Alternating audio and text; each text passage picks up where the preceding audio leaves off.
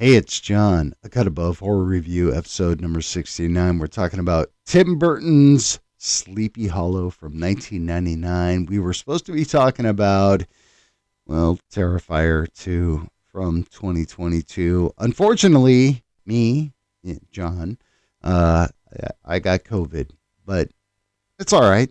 Jacqueline ended up deciding that uh, we were going to talk about this movie so very excited about it. We're bringing on a very very special guest, Soju from Straight Chillin' Podcast. So look forward to episode number 69, a cut above horror review for Sleepy Hollow 1999.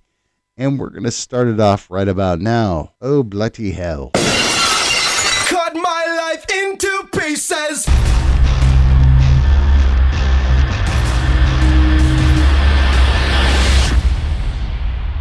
Good evening and welcome to A Cut Above Horror Review, a podcast where we review all things horror. I'm your host, Jacqueline, and tonight we'll be discussing Sleepy Hollow from 1999. But first, let's meet everyone else on the show. First up, I'm so pleased to welcome back an old friend of ours. It's Soju, aka Justin from the Straight Chillin' podcast. Welcome back, Justin. What up? bitchy boy Soju. Thanks for having me back, guys. Appreciate it. Sure. Thank you. Yeah. Especially kind of on short notice. So super glad to have you back. Yeah. What's going on okay. with you, man? Well, I heard it was your 69th episode, so I'm like especially honored, you know, for this huge milestone. 69 is a big one, so I thank you for having me on for this one. Who else could we have on for I episode know, 69 other so than appropriate. legendary? So we let we let the signal in the sky like Batman. Yeah. Oh, 69. 69. Oh, I got the call. I have to answer. I hope it's not episode 96. I'm obligated. I don't know. That's kind of my favorite too. I appreciate a good 96 as well. that doesn't even work. Okay. Oh, it works. oh Lord. Well, thanks for coming back. Uh, can't wait to talk about this movie with you and uh, hear all about what's going on with you and straight chilling as well. But we'll get to that in just a minute. Next up, we got John. What's going on, John? Um, Hello, Jacqueline. Um, I want to apologize to my uh, co-host. Uh, we were supposed to re- uh, cover a movie that just came out in theaters that's doing really well right now, Terrifier. Uh, somebody on this podcast got COVID. That would be me. Um, so thank you guys for switching things around. Uh, I feel so much better. I'm COVID negative, still a little weak, trying to uh, recover from things. I'm sure you can hear it in my voice.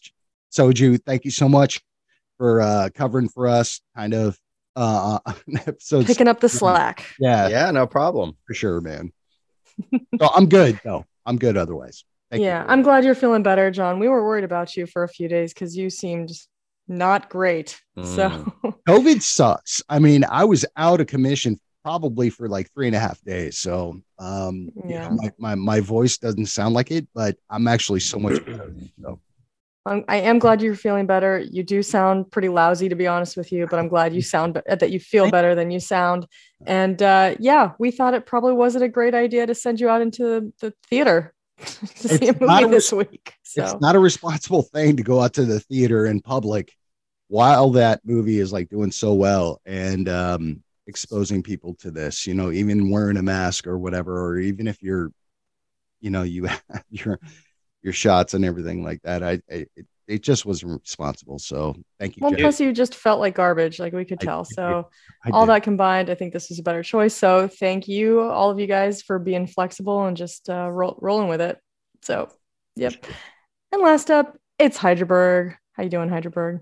What's up, guys? John, I'm glad to see you feeling better. You don't think maybe like throwing a bunch of uh, I don't know, Vicks VapoRub and Dime uh, Robitussin or holes into a big trash bag and breaking bringing that to the theater you've been all right see we still have to talk about the trash bag this week even though we're not covering Maybe, terrifier yeah. 2 I would have been on the floor if that if that was the case. So yeah, from fainting, bro, because that's how gruesome that movie is, and throwing up.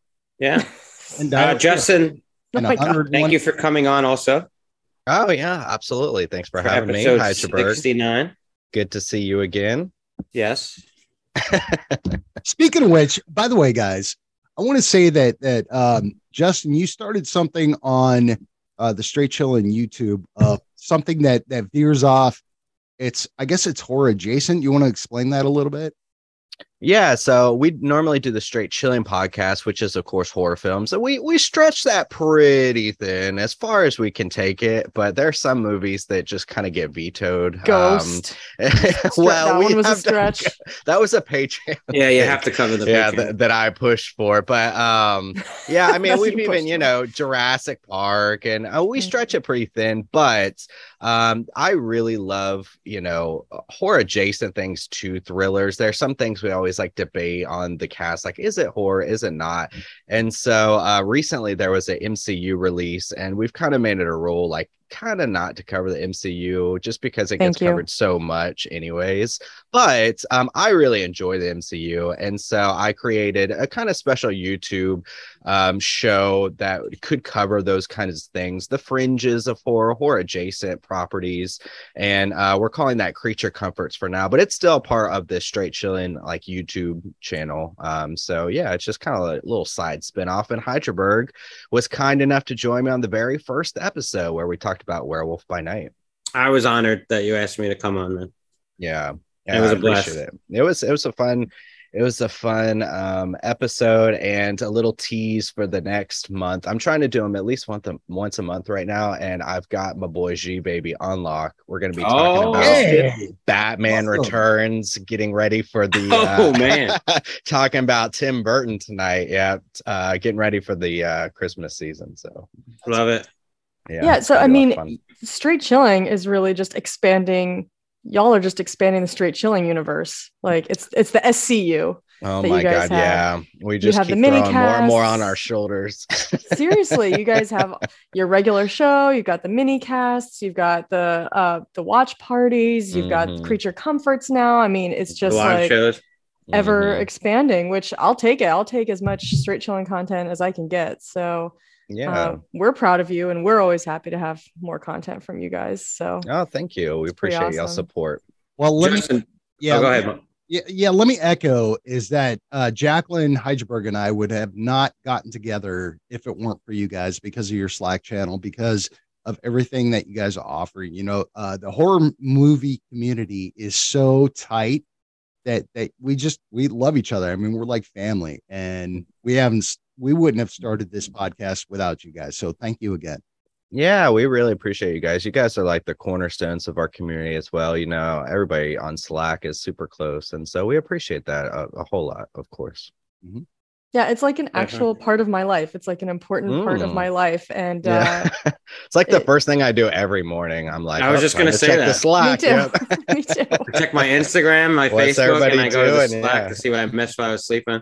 Yeah. And especially you, Justin, since you keep different hours from everybody else. Like sometimes in the early wee hours, we have messages from you when like nobody Yeah. else is talking. Because he's catching up on what happened. Just like, oh, it's like 1 p.m. for me. What's going on? that must be kind of lonely sometimes. Like if you've got time and you want to chat about something, but everybody else is like sleeping.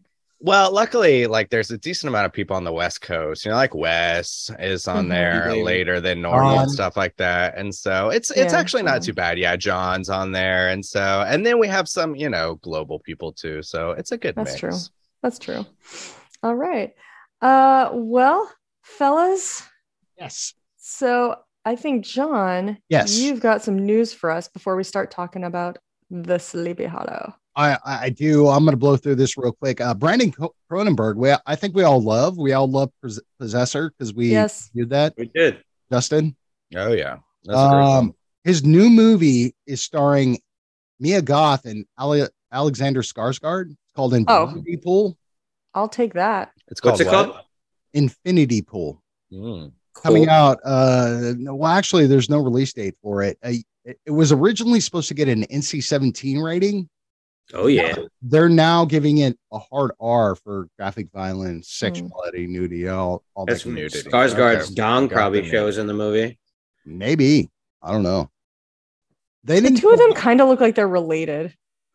Oh, Mia Goth and Alexander Skarsgård. Yeah. they kind of look like siblings to me. Man, Mia Goth is putting in work. She Yeah, she really is. Yeah. I, I think she's going to be like the hot new ticket of Hollywood right now. Her and Jenna Ortega. Yeah, Yeah, for it is the year of Mia Goth and Jenna Ortega. Truly. Mhm. Yeah, I'm actually looking forward to that um because I love Possessor. Do we have any kind of plot synopsis or any hint as to what the movie's about? They're a rich couple that goes on a sabbatical Mhm. and things happen. That that that was pretty much it. You know, The movie's completed, right? I think it's made some festivals already. It didn't say. I mean, Okay. it actually said that uh, there there's no other information about the movie. I mean, I I'm assuming not. Hmm. Just that the uh what MPAA just gave it a hard R rather than NC-17. Thank God. A little less nudity for you, John. Extra violence, less nudity. That's the way. That's what he wants. Yeah, that's what we love in America. yeah. Oh, Can't how- show those yabos. Don't we can- show the yabos. but we Don't can have- Unless they're smacking people around, then that's okay. no half Exactly. star for the Yabos for John. Mhm. John gives a half star when there's no yabos. Oh no. I did not say that. I did not say that. That's that was Oh sacrilege. no. That's like anti-code right there, Justin. know. Whoa. That goes Going- against everything you stand Going for. against me, guy. Whoa. I'm sorry. Uh, that the movie we were supposed to be talking about today, Terrifier 2, 5.2 million at the box office off a, I guess, a four hundred thousand dollar budget. Uh, and this is the third week that it's been in theaters. People have been clamoring to go see this movie. Good for them. Yeah. Great. Have you been able to see it yet, Soju? No, I was just um I was just given a little hint of where I could find it over Yeah, yeah, here. yeah. So I'm gonna check that out probably probably tonight actually. It is out. Oh, cool. Yeah. Okay. The budget's actually uh, two hundred and fifty thousand. Was that all it Yeah, was? less. Yeah, it was oh less my than that. god. Yeah, I think that's what they were able to crowdsource. Well, and they they were looking for a lot less, and they ended up getting a ton more than they, they planned on. Mm, Oh, is okay. that true? Oh, I thought their Yeah. target was 250k. I don't even. I think it was less than that, and they just like overshot because people Nice. love the first one so much. yeah. good? It's totally like a fan driven kind of success story. Like Yeah, the success of the first one and sort of cult status, and then all the, I think the the success in the theater of part two has all been just like word of mouth. Like I don't, I haven't seen any official marketing or anything Mhm. from from anybody. No, it's all word of think It's just word of mouth and like I heard- fan love. I heard Damien uh, Leone needed like several trash bags to put all that cash in, so that they move it, bring it to the bank. But you Huh? ruined what I was going to say is that that how how are this critics are saying people are fainting and, and vomiting in this movie and it's just like everybody's going to see it I- is it because of that or is it Well, that's definitely going to be some of the the buzz, right? Mm. Some people are Oh. going to go and be like, "Oh, I, I want to see how intense this is." Like, "Oh, I bet I can handle it." You know. That I'm sure Rob like- Zombie's seen it like five times already. oh, he got it. he got it in He got it. That got seems like the perfect movie for like 14 year olds to sneak into. Like, man, we gotta see Mm. this shit. Yeah, it's like a rite thought you of were going to say it seemed like a perfect Yeah. date movie, and I was like, Oh no. Oh, There was a couple on a only date in front of me when I saw it. Yeah, on Rotten Tomatoes right now, it even has. Well, wait, are you guys going to cover this on Straight Chillin'? no, you Okay. guys did a mini cast on it right I have no idea. Oh. I think Bob's the only one didn't. that's seen it so far. I far. haven't seen it. Because I was about to reveal the Rotten Tomatoes scores, but it's Oh, sitting ahead. at 88% from critics right now. Yeah, they're pretty high. really Okay. Yeah, 85% audience. Wow. That's good. Certified I'm happy fresh. for you. I wasn't like crazy about Terrifier. I just rewatched it this year, but it's one of those properties. It's original. It's their own thing, and they have their own flavor. And when stuff like that gets successful, I'm super happy for. It, even if I'm not, it's like not my thing Yeah. because like that's your thing, and it's resonating with people, and you've made it your own. So of course, I want it to be successful. That's great. yeah i It's not agree a sequel, right? Like, I mean, this one is, but originally it wasn't like a. No, it's Yeah, like their own. It Franchise short before. Exactly. Yeah. well even the first one i mean it was so low budget but that like what they did with it was like so kind of brilliant Mhm. where, where you go, wow, you could really do that. And Damien Leone just loves horror movies that that you know he really leaned into that. So I Mhm. I thought it was fantastic. So Well, and I think it all kind of rests, like the the kind of seed of this all kind of rests on the the excellent like concept like concept of Art the Clown. Like Yeah. that really works, and the performance of David Howard Thornton as Art the Clown really works. And so I think you know, with part two, he's able to build like a better story because you know the main complaints about part one was like there's no plot, there's no character development, which is true. I you know I acknowledge that. Um, and I'm not spoiling anything in the second one, but he really does improve on those things. But it works because it's built around a really standout central performance, Well, let- and let me and go- the like the the villain works. you right. know, let me it- it go wouldn't back to work what if you said, Jacqueline. Is that did any of us hate Terrifier, the first one, other than the trash bag Heidelberg? Did we hate the movie? Mm, Uh, I didn't hate it. I, gave just thought. I I just thought that like I always said like I would be like completely fine with a Terrifier sequel because the strongest part is Art the Clown and you Right. literally could do anything with it. You know, You could you could take that character and that amazing performance and put it in a A24 film if you wanted to. I mean, he's like he's that good and he's that iconic. Um, and then the rest of it was like I assume a lot of like budget restrictions, not like super into the writing and stuff like Yeah. that. And that can always be improved. So Well, if you manage to watch part two tonight, I would Mm-hmm. really, really like to hear your thoughts on it. okay. Yeah. I, yeah, I think I'll check it out tonight as long as the stream is still good. Yeah. Well- There's a bunch on there. yeah. The legal, completely legal stream. that Absolutely. I watch. checked it out on the illegal sites on the Yeah. internets. Mhm. we will Anyway, cover it. I meant illegal Anyway. sites. We have limited options out here in Korea. So understood. Well- John, is there any other news? Yeah, with uh 2023 right around the corner means Oh, another man. Saw movie coming out. what the Well, fuck? Yeah, everybody's like getting all silent. Uh, it's None be, of us look enthused. It it's coming out late next year. Tobin Bell reprising the role of Jigsaw. Why? Because the last one did so shitty, so they need to get him back. That last one was bad. It- it's called Saw X. Oh god. So, Oh so- yeah, I remember because I, I saw that written somewhere and I was like, that looks like Yeah. socks. Yeah, It's called Seesaw. Socks.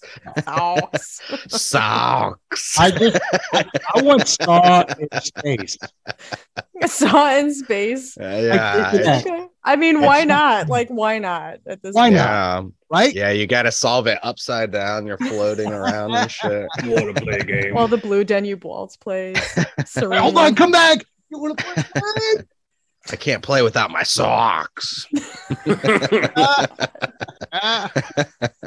Sorry. That shit's crazy. Oh no, that sounds bad. I can't even remember. I think maybe Saw Six was like okay, decent if I can remember right. But it's oh my, those all just kind of blend together to me. Anyway, Yeah, wasn't Yeah. Seven Jigsaw? Wasn't that the one that, like the last one that Tobin Bell was in? I think that was I eight. know. I think I that was number like, eight. four. Eight. Oh my They, god. well, Because they the made last that one one, was with um, Chris the book of- Rock. Yeah, the Chris Rock one was the from the book of Saw. That's stupid Spiral. thing. Yeah. And then before that, it was Jigsaw. Mm, yeah, but that was yeah. seven, right? No, six, right? Seven. Not six. I don't- who knows? I don't know. Seven or eight. seven or eight. Who but- cares? There's like a 3D one too, isn't there? I don't know. Yeah, they're none of them are good. Well, I mean, One was good. I like well, I mean, well, like I'm, I did, I meant none of those choices, part Yeah, yeah, yeah. seven or eight, or it's Book of Saul. Um, yeah, there's there's a handful that are that are decent in that franchise for sure. They've I just got to legit very. and what were you gonna say? I was gonna say I legit enjoy the first three. After that, Yeah. they all kind of start melding together, and I can't Yeah. distinguish them anymore. They They're really like the. Fast and Furious movies. I can't tell you which one is which. I just know that there's a trap and there's like a muscle car in, in one of them. I think, right? They keep putting wrestlers in that one. It was like The Rock, and then all of a sudden John Cena's in it, and then Yeah, bro. Because no, we're talking about Fast and Furious. I'm just Oh, com- I comparing like, the two. it To doesn't being, matter. Soju. I'm comparing the two series the to just being very similar. I got well, you. The Rock's been in everything. So The Rock could be in the Saw movies, and the next Could be. Halloween movies, and the next Friday the Third. You the know, next Terrifier movie. Dwayne The Rock Johnson as Jason. As Jason Voorhees, dude. Yes. Swo- swole Whoa, ass Jason. huge. he can smell what his mother's cooking. And, and- and he He's should been too Michael Myers. no, he's too vain to hide behind a mask. Yeah, exactly. You can't hide the rock behind a mask. No. You can't How do you it. sell that movie without No. having The Rock's face on all the advertisements? I know. You can't. Can't do it. He can play Oh, Art the Clown next time. yeah, You know what? I would love to see him on SNL doing that. it'll be. yeah. No, smell, smell. With the rock. I like when he did the mango. Good, good. He's gonna call you a jabroni and then he's gonna hack you up. oh man. Oh Lord. That's it. All Oh. right. Well, Jacqueline, why did you choose this film? Well, I'll tell you. because uh, as as we've mentioned we were originally scheduled to do terrifier 2 um, this week. I kind of knew it was a little bit of a gamble but i was thinking it was going to be more of a gamble for myself because i'm the one who has a hard time getting out to the theater to see things. Um, but i was able to see it last weekend and then poor john came down with the covid. Um, so I, I don't even care. It's fine. Like i don't mind that we're not doing terrifier 2 i just felt bad that you were sick um, so I thought, well, what else could I pick for, you know, October that kind of gives me the Halloween feels? And, um, you know, when I just realized, like, for me, I guess it all comes down to Tim Burton because my first pick of the month was Nightmare Before Christmas, which I know you take issue with, Soju, but that's okay. I, res- I respect your opinion um it's that's totally fine but for me that's a you know a strong halloween vibe and then um i wasn't even thinking about tim burton specifically but i thought you know sleepy hollow really gives me strong halloween vibes. And it's not even specifically set at that time but it does seem like maybe late autumn. And i don't know. The legend of sleepy hollow just always feels halloweeny to me. And so um so that's why i picked it. And uh so yeah, I'm looking forward to hearing what y'all say about it because it was kind of a a random last minute decision. So, Jacqueline, um, I appreciate you uh, thinking about me of not going, being able to go to the theaters. But uh, does this movie fuck or suck? I think it, it just it absolutely fucks for me. It's it's a strong fuck. Yeah. What about you, Soju? Ichabod Uh, Stains over here. ah, that was good. That was good. Ichabod Stains. Um, yeah, uh, this movie is definitely a goth in the streets and the freak in the sheets. Uh, this is the goth girl booty call I call every Halloween. Literally, I watch this every Halloween. I have to watch this every Halloween. Um, it fucks for sure. This is uh seasonal fuck. It's yeah, strong recommend. Johnny? Uh, once a year, I would actually fuck this hard. Um, this is one of those other movies that I haven't seen all the way through. I mean, I've seen it, but I've seen it in bits and pieces. But watching it all the way through uh, twice this past week, it totally fucks. But it only during Halloween. Only during Halloween. Okay. All right. So that fuck is relegated to this time of year and you won't even call her. You won't even call her the rest of the year. You we're- cad. We're wearing costumes and um, Not revealing your true identities. Bring your scream mask, girl. exactly. Bring your the rock mask. oh yeah. smell what the John is cooking. Hydraberg. Does it fuck or suck? Uh yes, this is a certified fuck that gives you not just the tip of the head, but much more. Oh, oh, I like I see what you did there. I like it. Hydraberg, I'm curious. Did you have a reach around already written for Terrifier 2? I have not, no. Okay. I've only seen the film once. I saw it, arounds. which is actually funny that I saw it. I've seen it before these two, actually. Mm, even though. I'm not like the biggest fan of the first one, I did see Mhm. it first. But I wanted to see it a second time to really complete my notes because I Mhm. wrote some, Mhm. but I didn't want to be like in the theater with my phone on. I had it dimmed. I did write a couple notes in the theater because Mhm. there wasn't anybody right next to me, but it's tough to do that. Mhm. That was considerate of you. You guys find it tough sometimes to review like a brand new film when you can only see it once and then you got to reflect on it and kind of like talk about yeah, it for two hours? sometimes if I like if I just get out of the theater, I'll try to like take some notes right Yeah. when I get out. Yeah, but n- not too bad because we all remember different things. I'll be like, oh yeah, that's True, right. yeah. you know, so you kinda bring different stuff to the table. Well, it was Yeah. like the same thing with us with Nope. It was it was just like you've seen it one time, you go, "What the fuck did I just watch?" And then it was like that was great, actually. Yeah, sometimes it's really nice to come at it real fresh like that, like just to kind of give your immediate reactions to things. Um, but sometimes I feel too sometimes I feel too rushed doing that because sometimes depending on the movie, like Nope, I felt like it needed really more time for me to think it over and sort of pull my thoughts together. And I didn't have that kind of time. You know, I, like we recorded the day after I saw it. And so I was like, well, I don't know. Here's what I think is going on, but I haven't really had time to reflect. So, blah, you know. just kinda- Fortunately, I had seen it like twice already before, by that time. yeah. So you probably had much more coherent thoughts about it. But for me, I, I felt a little rushed by it. So Yeah. um, it's always more comfortable for me if it's a movie I've seen more than once or had more time to at least like marinate for a few days. But um, it, like I said, it depends on the movie. Like not every movie needs like marinate time. So, um, but Soju, I'm glad you asked about the reach around because I would hate to think that there was like a wasted reach around just like It'll going get- nowhere.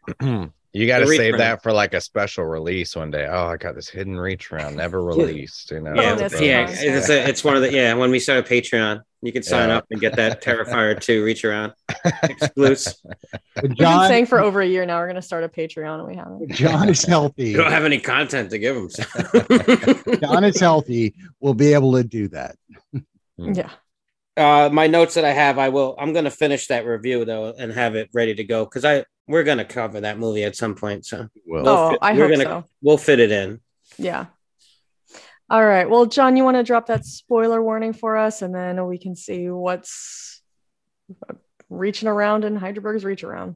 certainly. Uh, I don't know what that means. Talking about Sleepy Hollow from uh, is it 2001?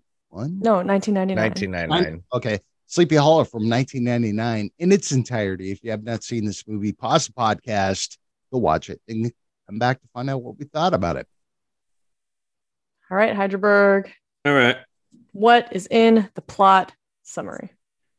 The plot summary is you ready? Yes.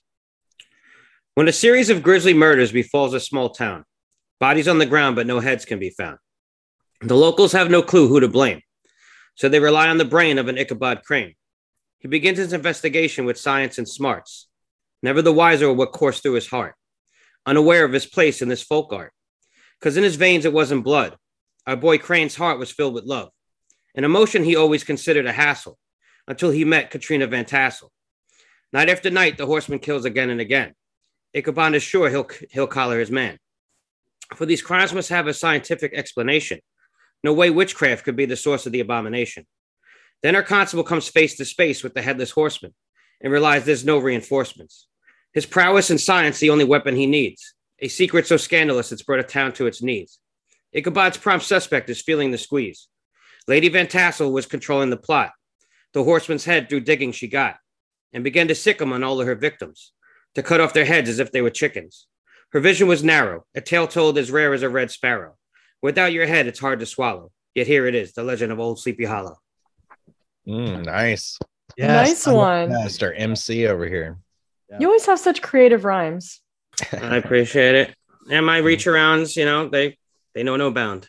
I don't know Even about that rhymes. yeah, Uh-huh.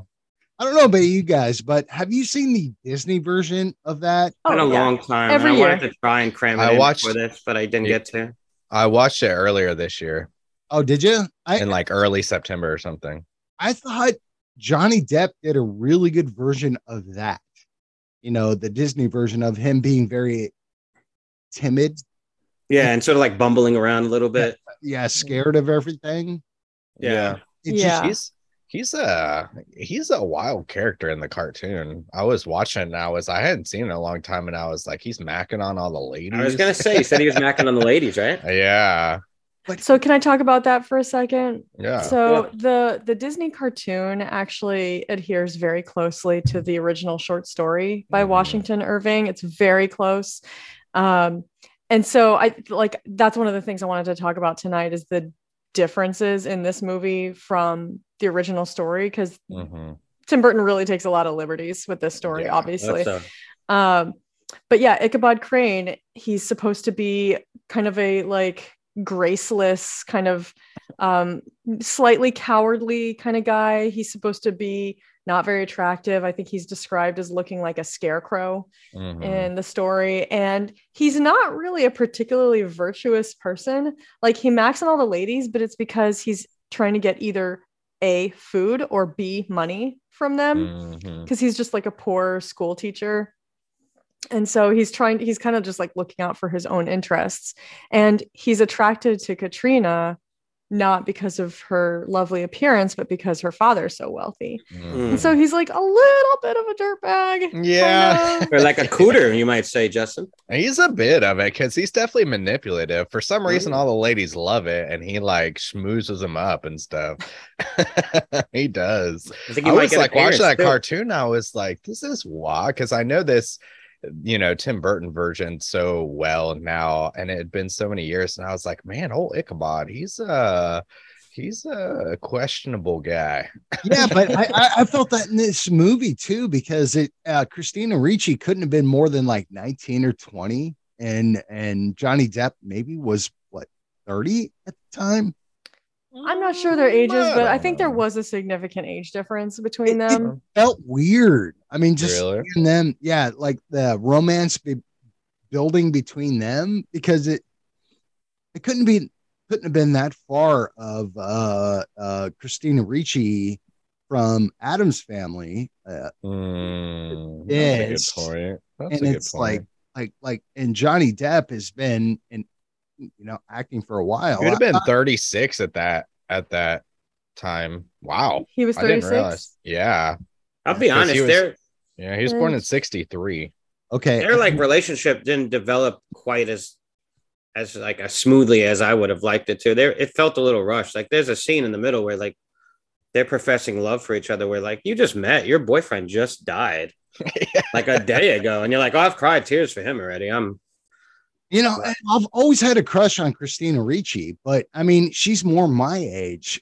I'm 46. I She's mean, 42, so she was Yeah, born so in I'm- 1980. just Yeah. she's more my age, John. So back off, okay? sorry, my my guy. You have her. A cut above boxing match. She's way too old for me. I'm only 23. so- Twenty three. Yeah, I was gonna say. She could be your mom. I know she could be. What are we having a 13 year old on the freaking cut above? Come on. I know. You guys didn't know I was bringing the young view here, did you? Brings the young crowd though. We got some young viewers. Uh huh. But yeah, so Johnny Depp, I think, was actually quoted as saying he felt a little strange about the Hmm. the casting of Christina Ricci because he had been seeing her act since she was like nine years old and he was like an adult. He was like That's a 26 or so. call. Yeah, That I could didn't even explain think it. about it eh. honestly. Could explain why I picked that up on screen then when I watched the film. Yeah, that could explain a lot. Maybe. Maybe not like so, you know, not such a natural chemistry between them, perhaps. But I wasn't uh, sure if it was the writing or what, because they're good actors, but their scenes together in the beginning seemed a little Yeah. off. By the end, I believed it though. Like, Yeah, I did Mhm. too. I thought they had really good chemistry at the end of the movie, but it, it just seemed weird because there was such an age gap. I, and maybe it's just through my eyes right now of looking at them of like, okay, here's Johnny Depp of 36 or whatever, and then her at 18 Yeah. years old, and you're just like, this is weird, man. So- That's kind of like time appropriate, though. I Yeah, I guess. was just gonna say that. anything. I didn't really think about it, but that probably would have been more likely about what's going on. She probably Yep. would have been younger than that, honestly. Probably Yeah. 15.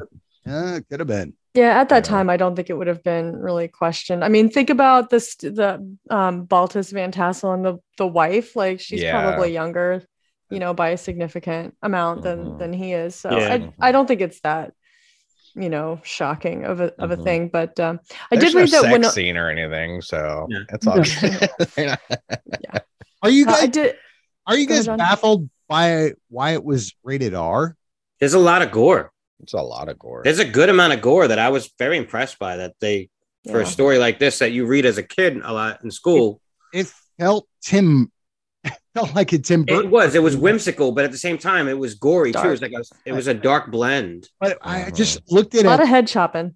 And Well- the, like the the spear coming through, um, Sure, what's yeah. Van in the end, like they kill a kid. I mean, off do. screen, but you know Oh. the implication. but yeah, it- it's like it was very probably in the bag or whatever. I mean, e- even like the spear through the chest, it was like almost like a pink blood.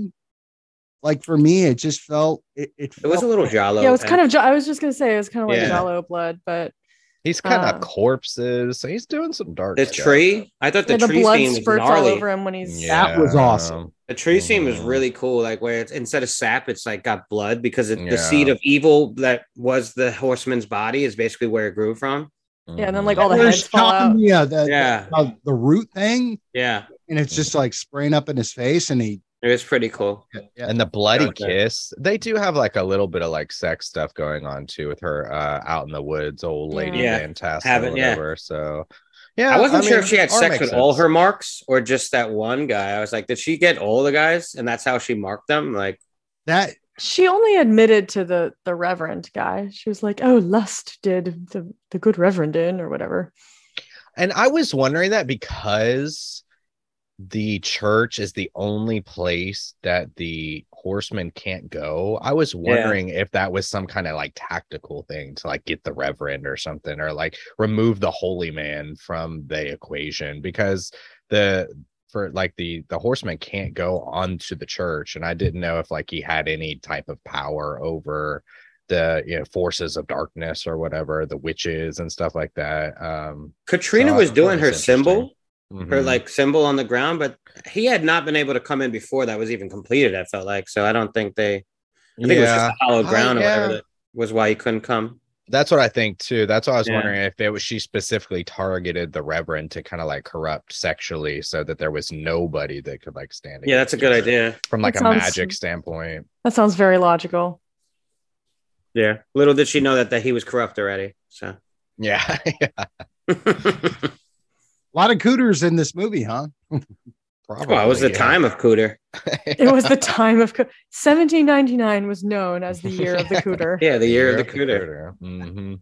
The year of our Lord Cooter.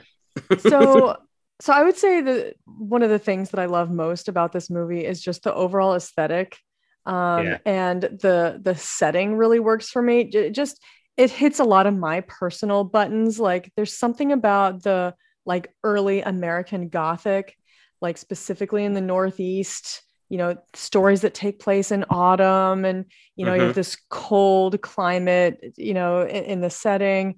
Um just there's something about that. And like from the time i remember reading the story the original story when i was in like sixth grade in miss basso's reading class. And it really struck a nerve with me even then and i was like a little obsessed with it um, and i think that maybe that story might even be kind of the genesis of some of my kind of like that sort of american gothic um, flavor that interests me a lot Mhm. Um, Isn't that another problem with the movie though? Is that that that when Ichabod Crane leaves New York to go to this Sleepy Hollow, isn't that like just maybe a month before it becomes the new year or the new millennia? So that's the thing. I don't know exactly what time of year it's supposed to be. I've always kind of assumed that it was late autumn because there's not like in upstate New York. Well, I don't know if you want to call it upstate Hydraberg. You're That was upstate. And that would have usually- taken a really long time through horse and carriage to get from New York City to upstate. yeah. Well, so I get. Tarrytown. So Didn't he so say like, it was like a two week journey? Yeah. Two weeks? I thought I thought that's what they said. That It would have taken said? a while by Hmm. horse and carriage. Goodness. But, Um, So I actually went to college right near where because the like Sleepy Hollow was a real village that's like just a stone's throw from Tarrytown. Hydraberg, have you ever been to Tarrytown? Oh, okay. Yeah, I see that. Yeah. and then and so Tarrytown is like a stone's throw away from where I went. That's to not too far at all, actually, from Hmm. where I am. Um, so it's in the Hudson River, but it's not upstate like Buffalo. Oh, yeah. I thought it was more upstate. That's why. No, so I feel like it's kind of questionable. Like I say upstate just because I'm not a New Yorker, and so it's like anything upwards of Manhattan No, is yeah, like that's not bad upstate to me. But That's actually only like 54 minutes from where I am. So that's Hmm. not bad at all. I, th- I was thinking way more upstate, like Buffalo. No, it's, it's not that far. Okay. Um, Like me going to Orange County from San Diego. I mean, it's Mhm. 54 yeah, minutes. no, that's not bad at all. Then he could definitely get there in probably a couple days or, you know, a day or so. so maybe it was two days. Yeah. maybe it's a two day Mm, journey. could I'm not sure. Uh, but anyway, so it just like that that like vibe and that aesthetic really hits for me. Um, I like the addition of the witchcraft to this story, which is not part of the original story, but I really like that. Like I like There's no the witchy crones in the original, right? Not that I can remember. I mean, I it's been a minute just, since I read uh, it, but I don't think so. He's just some uh, a creature that lives in the woods. There's no even like the whole idea of him being a dead soldier and stuff like that. I don't think that's so part he of it, is, he it? is supposed to be a dead Hessian, Oh, okay. but but the story leaves it ambiguous. So that like the legend within the original story, there is a legend of a dead Hessian, and they say, oh, the horseman returns every fall or whatever. Um, but within the actual events that take place in this story, it's never made clear whether it's actually the spirit of the he- of the horseman who's returning or whether it's Brom Bones playing pranks Mm. Yeah. it's it's left ambiguous like whether he's just trying to drive ichabod crane out of town because he's like their romantic rivals I see. Mhm. Mm. and so it's it's insinuate like you could read it both ways i think I thought it was funny that uh, Brom Van Brunt or whatever, the guy who plays him, his name is Casper Van Dien, or Mm. yeah I just thought it was funny that he had a similar He was in name. Star, Tro- Star, Star, Starship Troopers. Yeah, Yeah, he was like the guy in that, right? yeah. Mm. Really? I didn't. He was the main. He was the main dude in that movie. Yes. Okay. That came out like yeah. But I just thought it was funny when I was doing my ca- writing down the cast. I was like, "Wow, he's got a Van, like a Van and yeah, yeah he might be uh he might Yeah. be dutch as well because it's Yeah. like a dutch kind of settlement Good Mhm. casting. yeah. um but i also love how tim burton really like um i don't know all the right words and stuff so i'm probably wrong but like desaturates the color out of the Yeah. film and Mhm. makes everything look so gray, Gray. Yeah. um Mhm. he had originally wanted to do it in black and white and in like a like an original kind of old hollywood aspect ratio and that didn't work out but Mhm. he really like dialed down the color and used like a lot of blue filters Mhm. um, for exterior stuff and uh, i just i love that look so I uh, do like the it. whole aesthetic i just love I feel like it's kind of hurt the image of the film over time, though. Like I watched an HD copy of this, and I think if they came out with a 4K and maybe updated, it would look. There were certain shots that just a li- looked a little dated, where I'm like, this movie's not that old, you know. Mm. But that might be why. Hmm. It's like part a of lot of 90s stuff look, a yeah. lot of 90s stuff has from that '99. So kind of patina to it now that you're like Yeah. "Arr." no, but it works for the film because everybody's skin looks very pale too, and that's kind of like how everybody looked back then. anyway. yeah Anyway, everybody kind of looks half dead yeah, nobody was out tanning for the weekend, so yeah and that's something he always does he said like why do you work with johnny depp so much he's like with the certain films that i make that like he likes to do that desaturation he's like people have to have like really pale skin or certain you know their Yeah. skin has to look a certain way and so it makes sense i i agree that like this always puts me in the autumn spirit because everything's so desaturated but when there are like the pops of like the orange like the pumpkins pumpkin, yeah. when they go flowers. when he goes into the house and they're having the kind of um you know autumn festival kind of party or whatever it feels that much more kind of warm. It feels like does. how the like the late autumn kind of feels where it's cold and everything's starting to die but then you seek the warmth and you know you you have the harvest around you and those colors those warm colors. And so i think that that like really puts me in the mood for the season for sure. Yeah. So I do you also read it as being late autumn Yeah, I I get I I took it as yeah, I that think late so. autumn mostly because the pumpkins are around and it just reminds me of like the harvest of what they would have been doing around that time and stuff like that. So and it Yeah. gets dark early, uh-huh. Yeah. relatively early in the super film. It's like early, most of it's taking place at night. Mhm, Yeah. and it's cold. And even at, during the daytime, it's like foggy as shit and like overcast. Mhm. I speaking of cast, the cast in this film. Well, and uh, well, Really also good. the ending shot, it snows. So Yeah, it they're like telling you, like, oh, it's come to the, which would be, I always took it as like you're leaving kind of the autumn season and going more like toward the Christmas winter. season. Yeah. yeah, the winter. that's exactly So, what i yeah. think too Well, that's what Johnny Depp said. It's like it's a new, it's a new millennium. or new, Mhm. yeah, exactly. So Yeah. it's like a new millennium, and they're walking out of the carriage. So Mhm. so john it sounds like this was your first time watching the movie straight through all in one go Right. what how did you feel about it I just it, it it felt very fall to me. I mean, Mm. you know, and it's just I, I love the difference between city and uh, you know, maybe a town. You know, Mhm, uh, uh, mhm. being in a, a a state where it's just you got this big city, you know, you wear all these plaques and whatever, and you go to this town and it's it, it's very um subdued colors like browns and whatever. And I love that. I, I love the what do they call that? The um, I know what Contrast.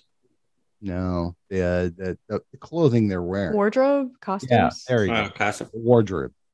It was just very different from what Johnny Depp was to what these people were wearing. Very simple farmers. Mhm. You know, and that's a good point about, you know, the contrast between the city setting and the country setting.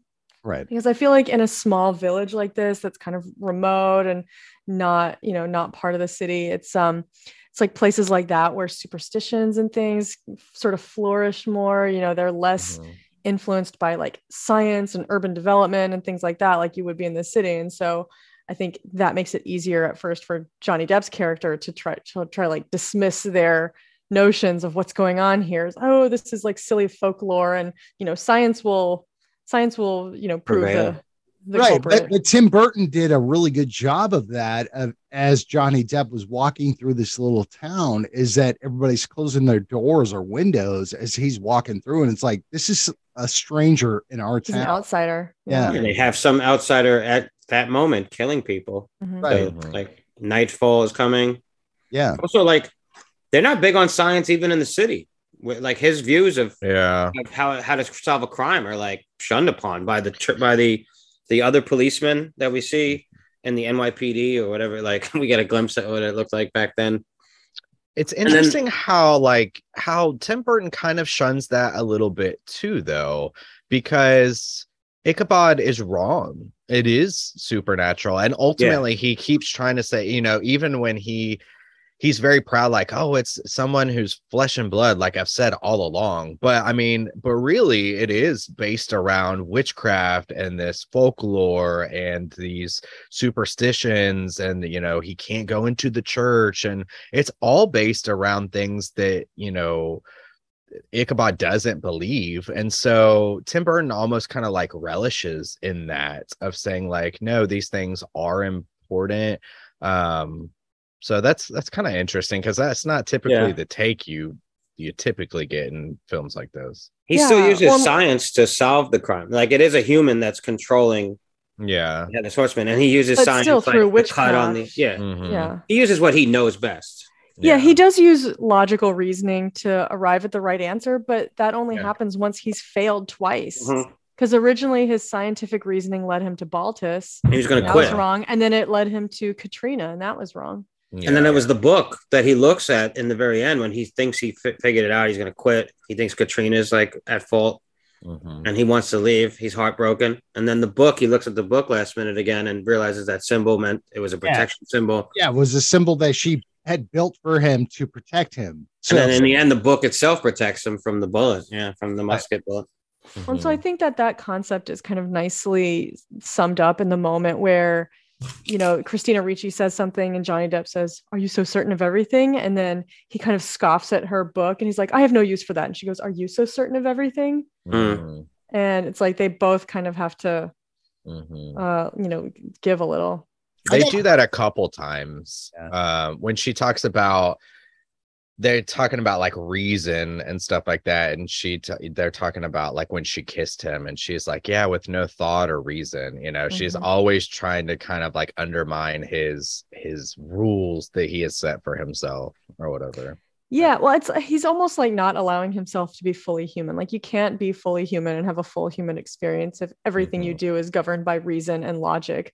Like human beings by nature are emotional creatures who don't always follow reason and perhaps even like more often than not do things that are highly illogical. So Yeah. uh, that's Mhm. like he's not really like a he's not really like a complete person at the beginning.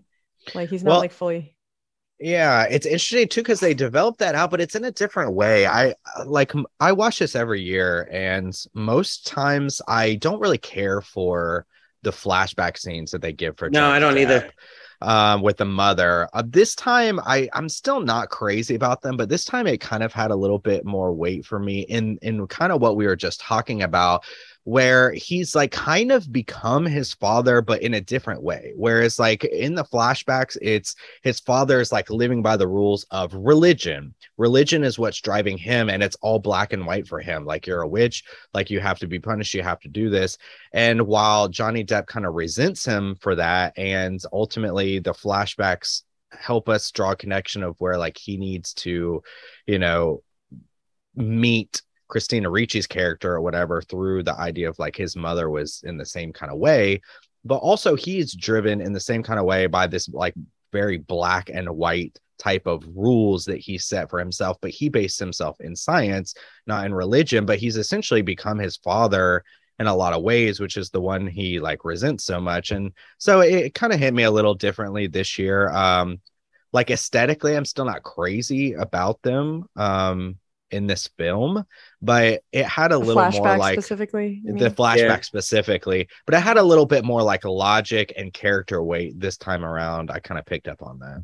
You Mhm. just mentioning that now actually helps me enjoy those scenes a little bit better Yeah. because Yeah, I I, think that's a wasn't enjoying point. it. They kind of felt like wasted time to be because I was like, I get what they're doing here, but I don't know. They're not resonating with me hundred percent. Where I'm just like, what are they? What, what Yeah. is the meaning exactly? And like, what does it bring to Ichabod's character? But now that you're saying like, yeah, he was like his father, but just the, the total opposite, right? He he delved into science instead of religion. Yeah. But But, you still the live by those strict rules. Yeah, of- it's And black still and white, equally right? rigid. Yes. Yeah. So then when he meets uh, Katrina, that helps shake that up for him. So And I think That's that's, a, a- very human story to say, like, I'm not going to be like my parents or I'm not going to be Yeah. like you. And so you swing so far the other way that you're exactly like them, just in a different way. Like, you know, it's not religion, but it's science, but you still have the same like flaws within science. So Yeah. that's, I think that's very interesting. I think I'm the- glad you brought that up, Justin. Sorry, John. Go ahead. No, no, no. Go ahead, Jacqueline. I was just gonna say, I'm glad you brought that up because I hadn't really made that connection. I was more focused in those flashbacks on what happened to his mother and how Yeah. he was so scarred from that that he was Mhm. like blocked off. He blocked himself off from Mhm. emotion. Um, I mean, that's what I assumed that you know he was so grief stricken that he just didn't want to feel that pain anymore, and so he was just very unemotional and sort of detached. But now I, you know, I didn't really pay attention so much to the relationship with the father and how that might have influenced him to kind of cycle, you know, enter the same kind of cycle, but in a different way Mhm. now. in so that way, actually he- brings a lot more richness to those flashbacks for me. Ichabod is sort of almost in a way like the bird in the cage, right? Like it was in the cage, it's beautiful, but he's kept it in there for so long, and then he lets it go, and then almost he comes out of his cage a little bit when he finally falls in love with you know with Well, that- Katrina. Yeah, that that had a lot. it- that made a lot of sense with the uh the spinny string with the cardinal in the in in the cage thing. yeah, it was like was- illusion. what Yeah, what I was going to bring up is if you watch the Disney one, is that Ichabod Crane was so timid. You know, he he was just the most timid guy. But I loved what Tim Burton did with this of making Johnny Depp like the most timid guy, and he was always timid throughout the movie until the very end. You know, um, I love the score of this movie. Mm. I love this score, especially Yeah. from the very jump. We got Yeah, Danny Elfman again, killing Yeah. it. Mhm. That's Just the very beginning, it starts off like excellent. Right. Mhm. Yeah, there's actually some nice little nods to the animated version in this movie. So during the big chase scene at the end where he's like getting dragged behind the carriage and whatever.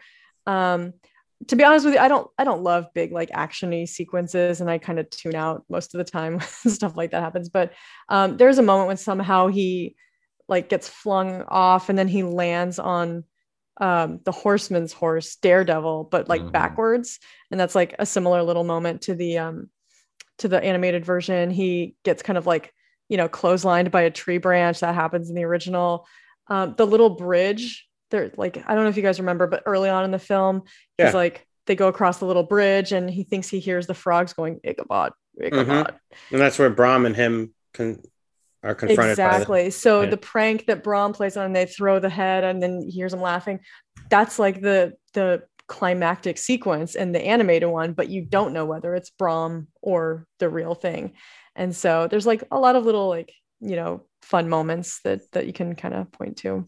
So I like that. I love his little science kit that he breaks out when he first gets into town, and he Mhm. opens it up, and the like the little fucking tray pops up with all the different like little chemicals, and he puts those Mhm. glasses on, and then pops his head up, and in true Johnny Depp form, he just looks so like nerdy and like Mhm. weird, like timid, like you said, but like. I just love that little. He's got those little binoculars, like one eye is like a binocular, and he does That's- his little like investigation where he's like, the killer was on a horse and he rode around and he just does this little ride around the crime scene. I love that. That's Yeah. so Tim Burton to me. That type of little flavor details is, you know, yeah, he he's often seen as like, you know, the colors and you know the moodiness and the style, but like those little kind of details really like pull Tim Burton out for me. Of like that's Tim Burton right there, um, the- making these little glasses and stuff like that. Yeah, Quirky. That's it. That's I think a right. Mhm. problem with this movie was maybe the time because some of the CG just felt very CG, but Mm. if it was like made in 2022, you would be like, oh, this is brilliant, you know, because they would be able to fix those little things. But, you know, It's not a ton of it though. no, there's really not. But there, there is some where you're just like, eh, maybe. Like Some the jack o' lantern team was a little Yeah. wonky, but I don't know if they were meant to call back the animated cartoon. So maybe that's what Mm. they were trying to go for with that, you know? Maybe. I don't know. to me the worst moment is when he he's consulting the witch in the in the woods and she like becomes possessed with the spirit or whatever and her eyes like bug out of her skull it looks Mhm. way too cartoony I and hate just, that scene. When like, the I want- horseman's head comes back too, it looks a little that was a mixed Like, bag it's for me not like at first it looks stupid and like the eyes don't look good but eyes, in yeah. another way it kind of looks a little hellraiser to me like the Yeah. flesh kind of recovering the yeah. bones and so i don't know like parts of that work for me and parts don't but um yeah. Yeah, with the eyes bugging, I expect to hear like Those- ah ooga or something. Yeah. Large March. Walking. You know what I do love though? Elbow. Yeah. I love the practicality of like the swordsmanship when the, the, the horseman is badass, man. Mm. And the choreography, that was Ray Park who did the sword fighting. I don't know if you know who that is, but he played Darth Maul Yeah. Oh, in Star. Wars. He's done a lot of sword stuff for other movies too. He's like excellent. And like just man, he was just so badass the way he handled his blade and the axe and like the way he like crafted something real quick when he couldn't get in the church and like yeah. I don't I just thought his presence was really I know Christopher Walken plays him for the majority of the movie. It's not Christopher Walken actually, it's another actor Somebody inside else. that suit. So Mhm. and I thought he was just really good. I agree Yeah. with you, Hydraberg. I wrote that down. Like he looks really powerful. Like He's, the way menacing. he swings the axe around. It's like Yeah. it. It's Like he seems really strong, and the axe seems really heavy, and just the silhouette of his figure. There's several times when you see him astride the horse, and the mm-hmm. horse rears up on its hind legs, and it looks like such a perfect silhouette. Yep. you know that it's like very iconic looking and it's just like kind of what you've got on your background but like Yeah. all in silhouette and it just really looks perfect but yeah I, th- I think that's really really nicely done I the I think the church kill was my favorite scene just because it's creative. You know, you get certain killers, even Michael Myers always always stabbing people with the, you know, the kitchen knife and then the machete and stuff. And so, you know, he's he's um he's badass and it's cool to see him. I love that scene where he faces off with like Brom and stuff like that. And also because that's a that's a fucked up scene where he kills the kid, you know, or it's implied uh, he kills this whole family. He family. grabs him, and next thing you know, he's got the bag in his hand. So Yeah, the mother's eyes looking down at her kid, Oh, like that that's seems tough. really messed up. and with the fucked the up. mobile like Uh-huh. uh, light the the um what's it called the nightlight thing going off around the oh, that's that. cool. Yeah, yeah that Mhm. scene was like fucking the cinematography was excellent in that scene So yeah, but the church scene specifically, where he crafts that, and you're like, oh, how is how are they going to get to him? And there's all this pandemonium, and people are freaking out, and you've got guns and stuff.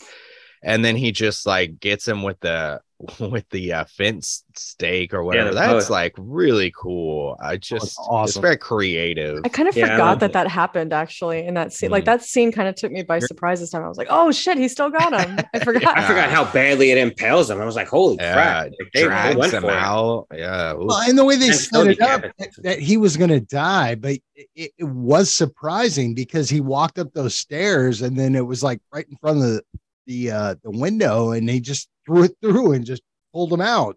Mhm. Yeah. Awesome. The worst part was that that guy was like the one. He was truly innocent. Like that guy didn't really do anything. Yeah. Right? He was just. I think he was so. taken advantage of by his friends and the crone. That's that's the thing though too. A negative about this movie is um I really love it and I watch it every year and yet I you know I watched it twice this year because I watched it again for this episode and then I was like you know this this like mystery this story like in one week I don't think I could explain it again even though I've seen this film like I'm so glad you said that. you know? I'm I think so glad I'm you like, said that because what? I could right now I couldn't explain to you like Mm-mm, why each person like like what culpability each like why the horseman had to kill each one of those Yeah. people yeah um part of the re- so part of that i think is just like the writing of the story like it's not it's like so quickly info dumped on you at the Mhm. end when she gives her monologue that you're like oh wait what like if you didn't already know it was her you have to like catch up with that like oh Mhm. okay so it's her first of I all really don't like and that. second of all what were her motives okay she wants money but like why did she have to kill the reverend and like why did the But that, so her family used to work for the Van Garretts, but they were how, how are they related to the Van? Ta- Right. she like, it doesn't really- yeah It doesn't make a lot of sense, and like even if you sat down and tried to like write it out and make a diagram or something, it, like it's too much. And so um, she had to set all of this shit up like all over this time of let's since she was a child. yeah exactly right so it's like you know we're gonna kill a a woman that was a servant to us you know i'm gonna cut her hand i can cut her head off and it's just like you know nobody's gonna figure out the hand was cut and that she had uh you know no bleeding out of it. She was already dead. And then johnny depp could figure that out. And you're like Well, like even in the basic sense, okay, there's this little girl and she's got a like it's so complicated. There's this little girl and she's got a sister. She sees that he dies, but I love they're that out scene, there. she They're out, yeah, they're out there because the Van Garretts like kicked them out of the house. Yeah. yeah, And so her whole ploy though is like, okay, I'm gonna get back at him. So in order to do that, she goes to the next second powerful family. She has to kill that mom well, and she has so to that sell her then soul can to then marry. marry. Yeah, so like that at that then moment, at like seven years old or whatever, she has to be like, I think this is a good time to sell my soul to Yeah. Satan. That'll come in handy. She takes Yeah. revenge on a family that literally years. just moved into a new property that to them. Yeah. They didn't. They're not the ones that kicked you out. It's and what did she have to wait for the Garretts to die in order to start her? Like, she didn't actually take out Garrett, right? Like he just died, or did the ho- horseman take him out the horseman Uh, took him out? and started the whole thing? yeah I think okay. so. Because she I had think to- Because so. he wasn't Okay. he in the wasn't he like driving the horse at the beginning? I couldn't. that's I, another yeah, I think that's the. I thought that was his son or whatever, or somebody. uh, from the it's- So line. that's the other thing. To, to add on to what Soju was saying, No, that was the witness, right? Wasn't that the witness with the with the will? I don't know. I don't know. I don't know. But to add on to what Soju was saying, Banks or whatever. I think part of the reason, another like reason that the whole like story, the, like this overly complicated story doesn't work, is that all of these, all of the victims, pretty much, we don't really get to know them very well. I know. So to me, they all kind of bleed together and are They kind do. of like the same person. Like Mhm. they're Yeah, not easily guys. distinguishable to me. Like I don't know which one is Van Garrett and which one's Van Garrett's son and which one is the Mhm. fucking reverend and which one is the notary and like it's just a bunch of like old white guys and we don't we don't get to know them Mhm. really. And notar- so it's like there's no care they're not really they're not like real characters. that's where the movie slogs though i mean it- Yeah. it's just It like does. trying to figure out like who is who you know and johnny depp gives this uh, uh disposition of like who's who and you know we got to go to the notary first and they don't expound upon that they just basically say yes this is exactly what happened this is what we you- you- who we have to figure out who killed this and and and you're like wait hold on a second John, you're Yeah. absolutely right. Like I noticed the pacing in this movie. It, it's not a slog to watch, but like it steamrolls through certain scenes where I feel like they could have Right. spent more time describing stuff to us or telling or showing us a little bit more. So they didn't have to do that huge exposition dump in the end, which is really Huge. a negative in my opinion. Like they just tell you everything. Agreed. And like, had we spent a little bit more, we could have spent more time in this town before Ichabod even got there, just to see a little bit of like what's going on, who's plotting on who, whispering or Yeah. whatever. Like, just a little bit of what's going on before we get there. Because John, you're right. Like there's so much going on, and when they kind of just like, oh, they just assume you know stuff, and then just mm. kind of steamroll to the next scene, to the next scene, to the next scene. And the pacing of this film, I don't know if it's editing or directing. There's just something a little bit off to me now that I watched it this time with a critical eye. It jumps Yeah. like that. You know, I you're like, oh, It does. well, hold on, I missed something here, right? But no, you didn't, because that's exactly how the movie was paced, right?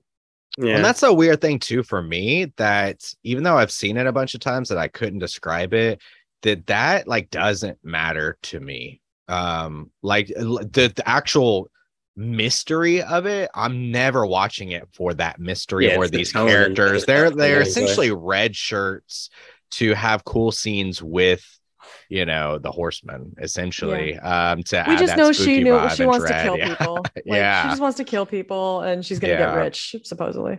and even knowing that she's the reveal, like I don't care anything about her. Essentially, you know, I'm just like I'm really there for Ichabod and the town and the vibe and the horsemen, and like that's that's uh, okay with me. Um, I don't know, like I recognize it as a serious weakness and a problem. I wrote it's very convoluted. It doesn't really make a lot of sense, I don't think, and it's not something that sticks out in your mind because I've seen it countless times and yeah i'm always eager to watch it not for those things for the mood and you know the world that he's built and like the feel of it and stuff so it's it's a mm-hmm. weird mix Yeah. for me like even one scene that it's an, an action sequence, but it sort of does the same thing, like the windmill scene.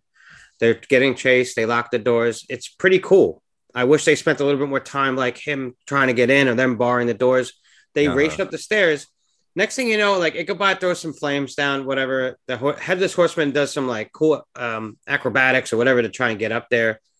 And then the place blows up like a Hollywood fucking explosion. What was in that place that even could trigger that explosion? We see That's some my bags. point. Well, he dropped see a the couple- kerosene. li- He dropped the Okay, but that's not enough. We see a couple bottom. bags that get lit on fire. I assume There's a bunch like, of dry wood and shit down there. I don't know. Like those things. Head- maybe back in the day, dried wood blew up differently. than it does headless now, horseman walks out like the Terminator. It's not like a. Well, I expected that, but it's not like a fire that progressively got worse. Like the whole fucking place blows up. Like there was like TNT in that fucker. Like I don't know.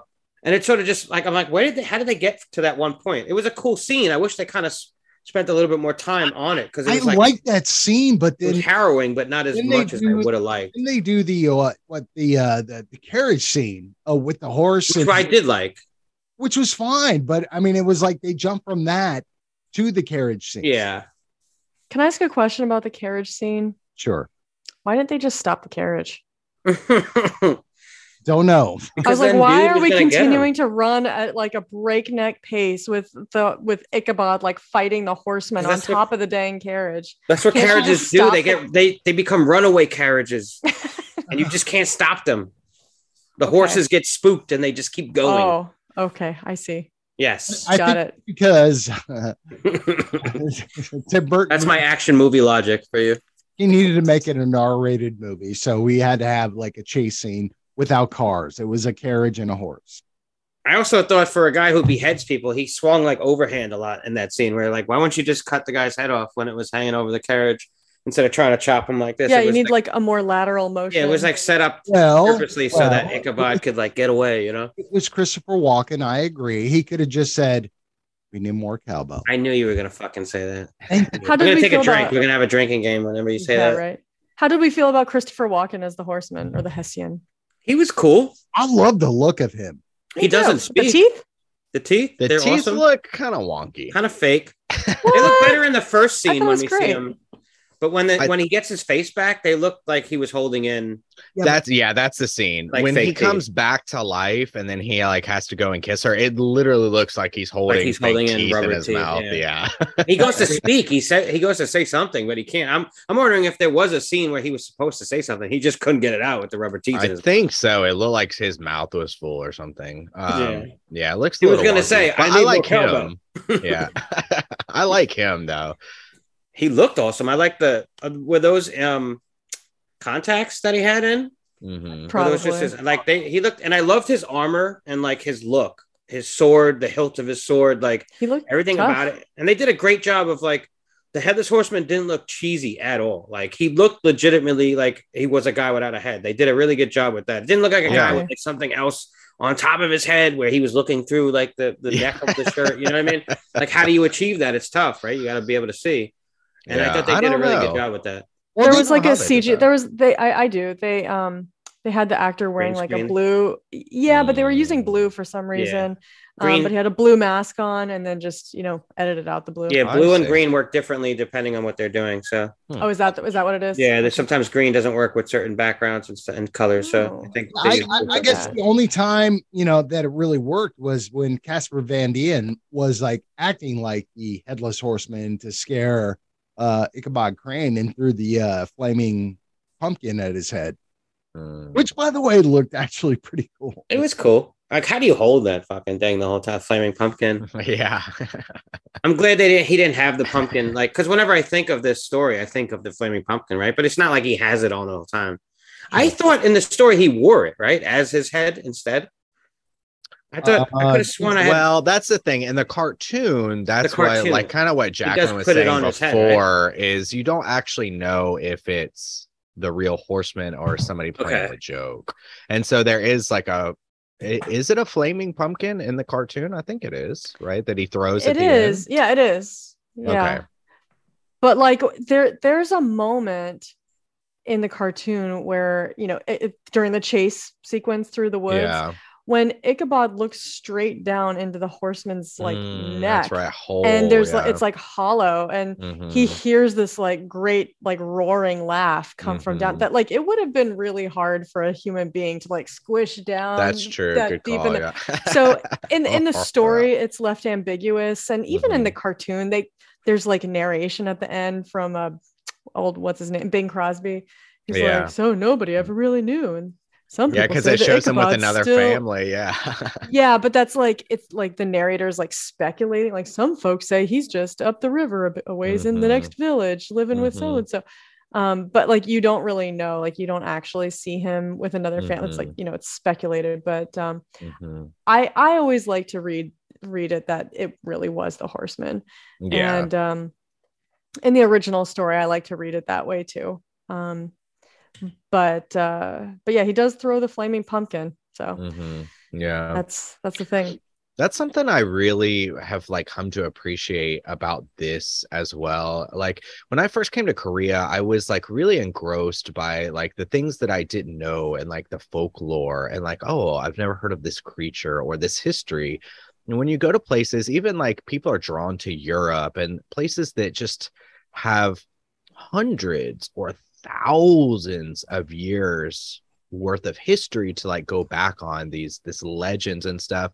And then as an american you kind of like we don't really have anything that old. You know even when i think back of like as a kid what did you go to? You know like oh you know the the confederate war recreations like ah that was a hundred years Or ago or, like the liberty bell or something like that. But over time i've really come to appreciate like the things that really make up the American folklore, even though it's not very old. But you know, what does it like pull from and stuff like this? And a lot of them kind of take place, you know, a lot of the Salem witch trials, you know, we have witches and like that's like deeply rooted. And even like the idea of like scarecrows and these stories that have just been written over just a couple hundred years.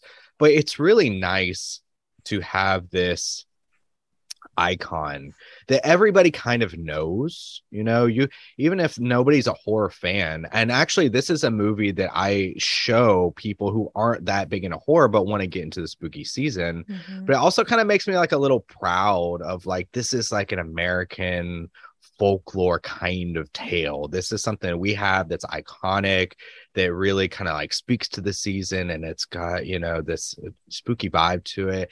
And i i've come to appreciate that more and more and actually kind of why i like the inclusion of the witchcraft in that because like that's it's not ours you know but it really is it it speaks to this kind of era of like Americana and stuff like that that gives us a little bit of richness. We don't have that much history, you know, we don't have that much lore, but what we've got is pretty good. And I, I just like to have like this kind of like in our pocket. You know, it's like, yeah, we've got Yeah, the headless horseman. It's a cool story. That's you know. that's very well said. Right. So, think- but witchcraft is more, isn't it more American or or Americana than any any other place? You know, I mean, I don't think so. not particular. I mean, you go back to things like of, like. Stonehenge and like things like that, like the pagan religions of like Ireland and like Scotland and like Oh, a lot like our episode from last week, Halloween Yeah. three. yeah exactly exactly yeah yeah so i think i mean but a, a lot of the way that the media portrays it now like what you see in like films and stuff is Yeah. kind of like drawn from that From uh, the from, American, our, like, from our iconography. witchcraft yeah especially because the ones like living out in the woods and stuff like that like that's it goes back to a lot of like the stuff from like massachusetts and like salem and the, like those kind of things Sure. I think one good thing about American folklore is that um, some of it, a lot of it is borrowed from other cultures because of all the immigrants that were immigrating here. So, like, Yes. they kind of crafted that and it's become American folklore. So, it's kind of like a, you know, Mhm. a melange, if you will, And you will. Whoa. different lores. Yeah. Mhm. So, I Yeah. kind of dig that, even though it's not all necessarily ours from this this area, but, you know, it's become Americana, like you said. So, that's Mhm. kind of cool. Well, and that's like, you know, that's that's kind of like one sparkling aspect of Americanness, you know, like there there's a lot you can criticize about um America and Americans, but but there is a certain like richness to certain aspects of our history and culture because of the unique nature of it being like a melange of immigrants Mhm. for the most part. And um I'm I'm so taken with what you said, Justin, about the importance of like um, this story in American folklore and how known it is and how kind of significant it is even to our modern storytelling. Mhm. And to kind of like expand that into a wider point, I feel like anybody who's really interested in horror, I think should take interest in early like American folklore because I see in in early American folklore like the seeds of what kind of or like the DNA, I guess, of Mm. and the urban legend i think is so closely tied to horror in that it's like there's stories that people tell each other another and Mhm. um and they usually reflect some kind of like anxieties about something that's going on in in, in life in like Mhm. daily life you know like an, an urban legend doesn't work if it doesn't seem true or if it doesn't seem like something that you should that you could actually worry Mhm. about. Like what? There's fucking alligators in the sewers or what? Yeah. somebody's putting razor blades in the halloween candy It has to ring true with the audience that you're telling it to in order for Yeah. them to be scared by it. and so just to take the next step like horror doesn't work if you can't susp- if you can't like believe in it for a little while even just for a couple of hours. And so Mhm. it's like to me like folklore leads to urban legend leads to horror. Yeah. Um so I feel, I feel like that's an important thing to know as like your na- as your like your national storytelling history It really is. And also too, it like it really cements to it, it has to be relevant to the place as well. So for instance, like the idea of, of like trolls in Norway, you know, they have like giant, vast mountains that span, you know, you'd be like, maybe there is some giant trolls out there because I like, saw a Troll Hunter, the movie. like- there, there are. Dude, I've seen I it. love that. I love there. that movie. Yeah. Yeah. So that kind of stuff, though, of like that's so special to that area, but it makes sense for their region because of like what's around and like you could, you like it's all the uh, the whole idea of like folklore is it's supposed to like stick in the back of your mind and make you think like it's possible. Or you Uh-huh. know even as a kid or like is it really? It has to be believable in like some kind of aspect. And so yeah when you're talking about like the urban legends or stuff like that it has to a bigfoot has to have some woods to hide in you know? Everything has to be relevant to the region. I think it just makes that area or that place like that much richer you know? It adds the flavor to like life Well, even on a smaller scale, you know, you're in a house that that was built in 1820. You know, you have ghosts that are that that are walking around this house of people that possibly died. You know, I mean, it is the folklore. It's that that that story you can tell of. Okay, that that creak on the on the floor of somebody walking, even if it's just the house settling, it's like, yeah, that could be it. That Mhm. could be Yeah. ghost. That's kind of funny about about Americana in a way, though, the way we tell ghost. Because if you go anywhere else in the world, it's like, oh yeah, this this house is a hundred years old and somebody died here. It's like you go anywhere else, it's like, of course somebody died here. These houses are Yeah, it's a hundred years old. hundreds of years old. There's nowhere where nobody died. Yeah, There's exactly. nowhere. right. And our mentality is like, no, it's a ghost. Yeah, And you it's got, just like, kind of funny. That big. Our mentality in America is like it's What's more that? than 20 years old, tear Yeah. it down and build something new. Yeah, exactly. I've got to get rid of the ghost. Tear it down. There's ghosts here, but now there's a Starbucks. I know, but you watch that, sh- you watch those shows, they're just like, what was that? Yeah. Yes. No, he said, hello, get out of here. You're And like, our idea of ghosts are a lot different than say like Asian culture, like the way they portray ghosts, and so Mm. everybody sees things a little differently based on their cultures. Mhm. you ever seen The Wailing? Oh yeah, He's talked I about watched- that. He's talked about that before. that's like one Yeah, I of my watched that favorite because of shows. you guys covered it on Straight Chillin'. Actually, Mhm. It's so Mhm. good. Mhm. I It's want one to of the watch that few, again. Like, I've only seen it once. it's one of the few kind of like possession and exorcism films that doesn't like I mean it does have it, but doesn't revolve around like the Catholic Church. It's I nice thought to it was- have, like a, I thought it was so interesting because that movie like just took two different sides of religion. You know, and again, I I don't understand Korean culture, but it was just so. We're not film talking- has a lot to do with Korean culture, but that's another that's a totally another film. yeah. Refer to Straight Chillins episode on the Wailing. Yeah, yeah. If you guys ever cover cover the Wailing, I'll come back on and we can talk about it. dude, I'm so down.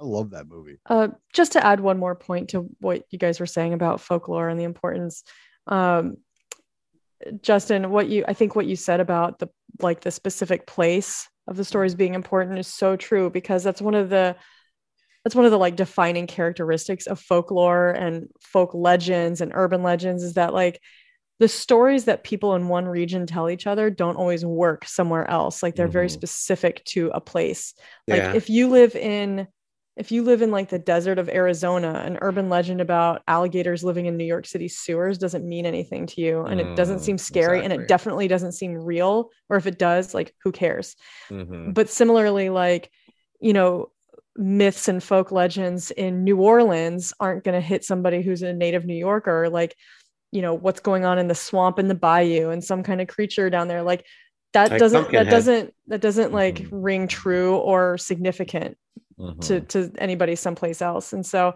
you know i'm sure there are studies on this by some kind of like folklore experts but like i don't know how like the state of folklore and urban legends is faring in the internet age where Mhm. like information is shared from place to place so quickly and like i don't know well, it has um, its You get the creepy pastas now, right? that's true yeah, that's you true have Yeah. like Slenderman and everything, Yeah. where it's you start to see folklore adjust to the times, or Like you know, or like, folklore i guess and that's a that is one of the things to to go back to folklore is it's important for each region and each type of people to have this type of thing but one thing that's always comfort like comforting to me is like no matter where i go is it's a very human experience you know Mhm. even though what you brought up of like you know ghosts in asia are different than ghosts in like america but we all talk about ghost we all talk Yeah. about somebody going somewhere after they die and Mm-hmm. so even though there's these twists and these things that make it so unique and special to it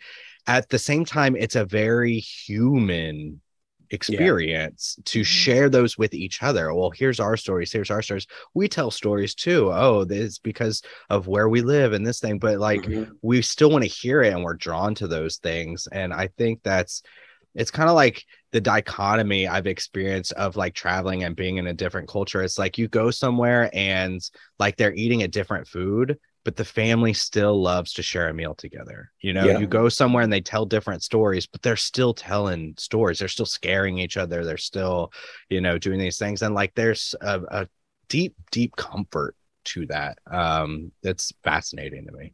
Which is There's- like like fascinating for sure. But like with this movie is that somebody had brought this you know this this folklore back to town to kill people for profit right I Mhm. mean, like like the gist of the story or or or, or like the end of the story Yeah, is out of greed.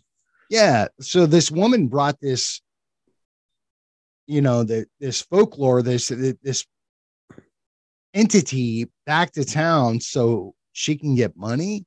Yeah. Which I feel like is the root of most of these stories. They're cautionary tales at the end of the day. I don't know. That's how we take them nowadays. I feel like that's why you tell the mm-hmm. kids them. You know, you tell children these stories sometimes to to ward them from doing things like "Don't be greedy, kids," because this is what happens. Right, which was a, a, a problem with the movie because the end was like such a happy ending. It was just like, okay, so everything not not to say that everybody made it out. Not for not for Lady Van Tassel. Wasn't.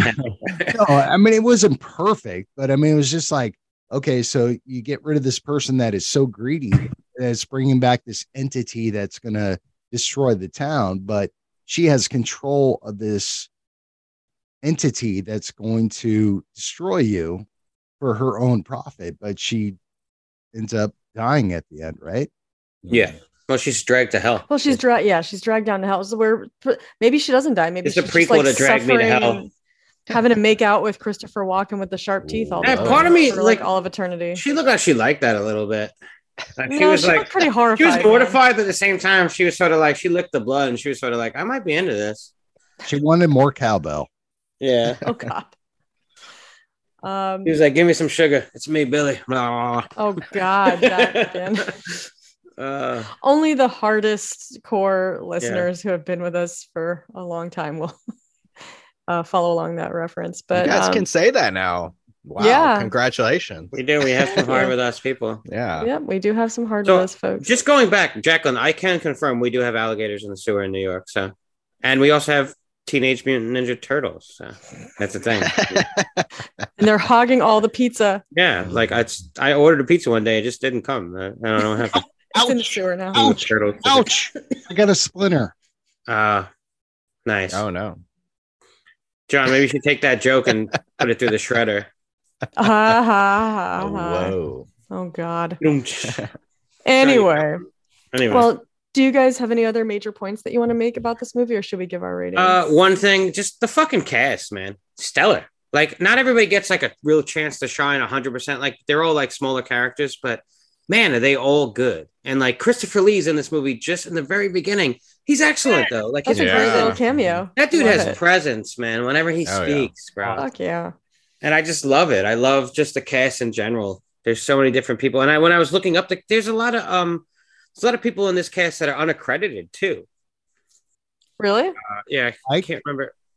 What did you say, John? Like, Um, give me one second. There was one of them that surprised me. I didn't write it down.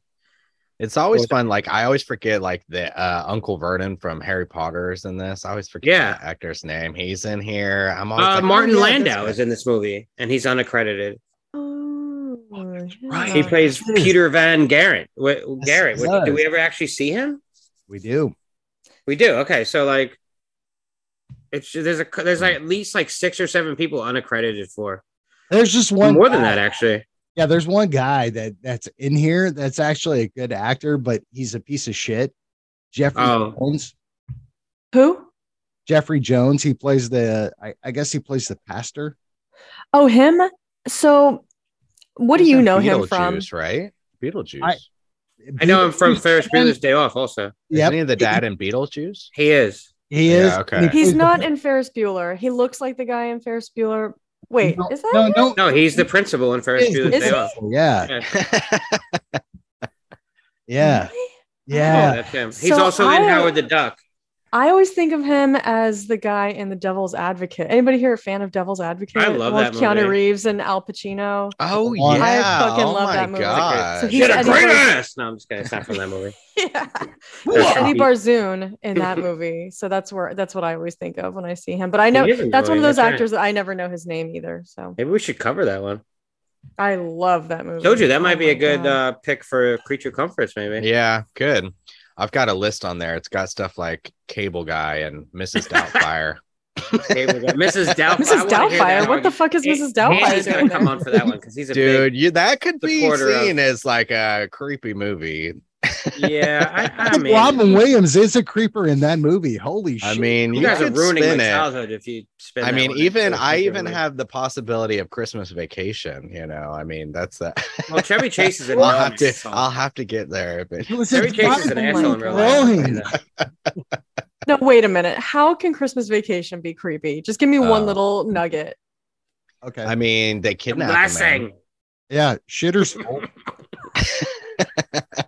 The blast. I mean, having that- Having Grace. having that one in law that just won't fucking keeps overstaying his welcome. That's creepy. like, what man. about Bob? Like, what about Bob? Is kinda Yeah. What about Bob? is. Could be. Yeah, that shit actually legit like gives me anxiety. Me too.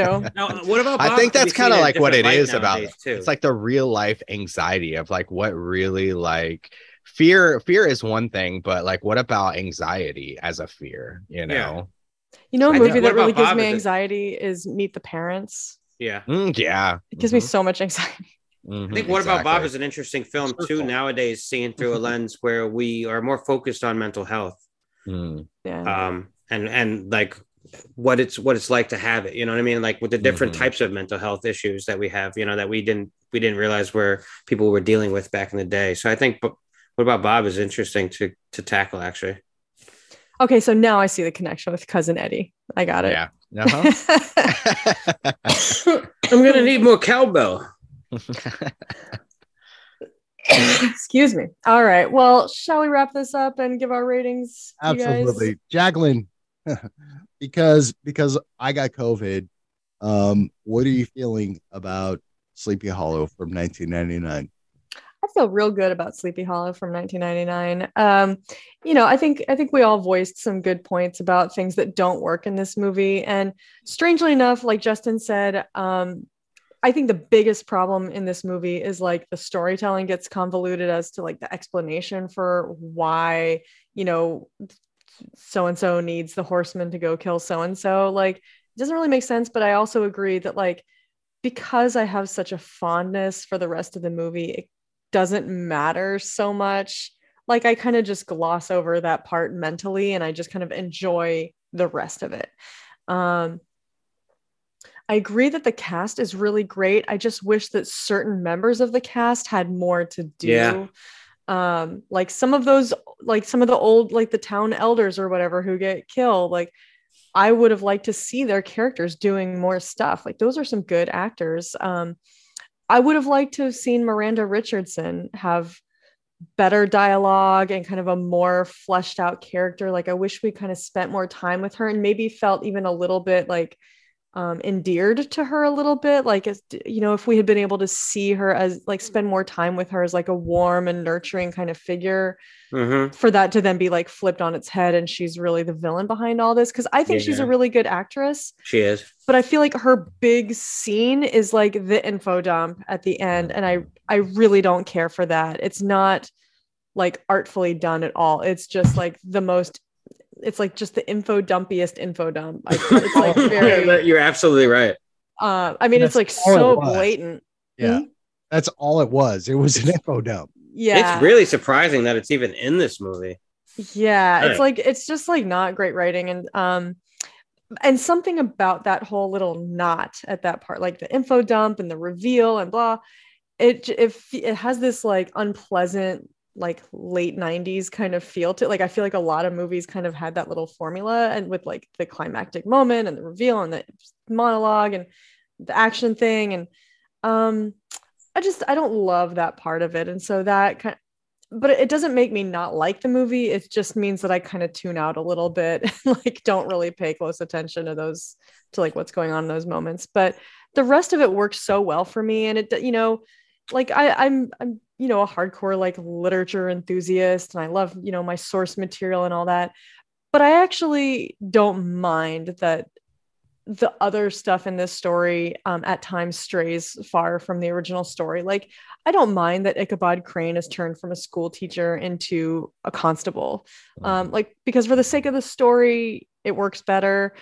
And you know the like all the kind of ex- like external stuff in the story is kind of changed, but I like that the kernel is still the same. Like the kernel of the story is that there's a headless horseman who comes back and chops people's heads off and this town is terrorized and somebody's trying to like figure it out. I like that and and that like the the like the seed of the story is still there and so whatever else they do with the rest of it it, it doesn't bother me. It's it's fine.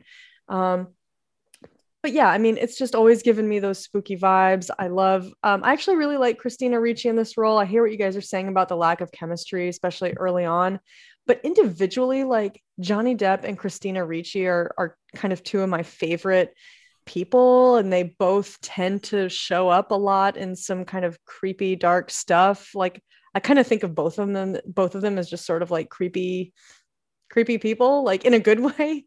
Um you know Chris, christina ricci is kind of always like wednesday Addams for me and Mm-hmm. johnny depp is kind of always like tim burton's you know right hand man i always just think of him and, and tim burton as being linked i know they've done a lot of others you know Tim, uh, johnny depp has done a lot of other stuff but i just in, in my heart i kind of place him in all those tim burton movies and that's what i think of him in first and foremost but um I, I I forgot to say this earlier. I do I do love how at various points throughout the movie, Christina Ricci kind of gets like caught doing something, whatever, and she's like, now do you think me wicked? and she has this kind of tone, like she's kind of hoping he'll be like, yes, you Mm. naughty girl. And You like she kind of is like, she's kind of like getting off on this idea of her being wicked. And she kind of wants him to like, you know, think of her that way. So I'm always amused by that moment. So um yeah, I mean there's I to me there's just a lot to like of this in this movie. I think it's really charming. I think that artistically it's very like well designed. I think production design was great. Um it just it really is effective in creating a whole mood.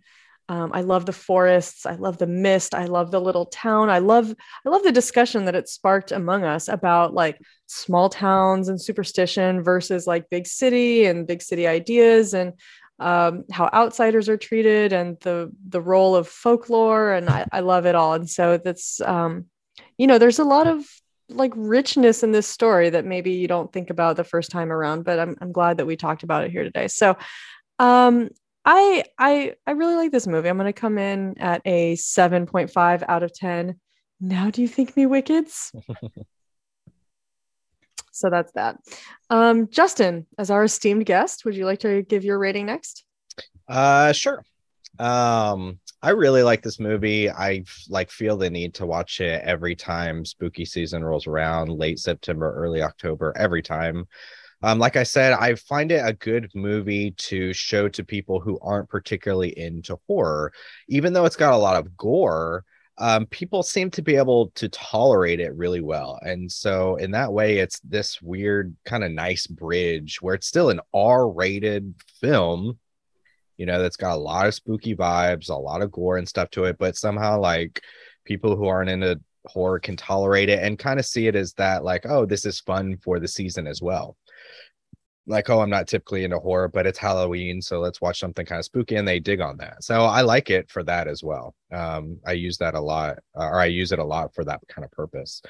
Um, one thing that we didn't uh, we touched on it like a little bit but i uh, specifically want to praise it here is um there's a lot of really like clever dialogue and it's delivered really well too there's one time where he comes into his room and he's like katrina what are you doing here or what are you doing in my room and she's like well it's your It's room yours. or something yeah it's yours it's because it's yours or something it's just like Why are you in my room? And she says, because it's yours. yeah because it is yours or whatever and so Yeah. they i i think they do have a good chemistry in those kind of like lines of dialogue um again she delivers the line of like the i gave you a kiss without thought or reason kind of going against his like you know need for thought and reason. They just have a lot of those little kind of clever lines that work really well between them. Um i do agree that the the story's convoluted and most of the characters um are are mostly just red shirts.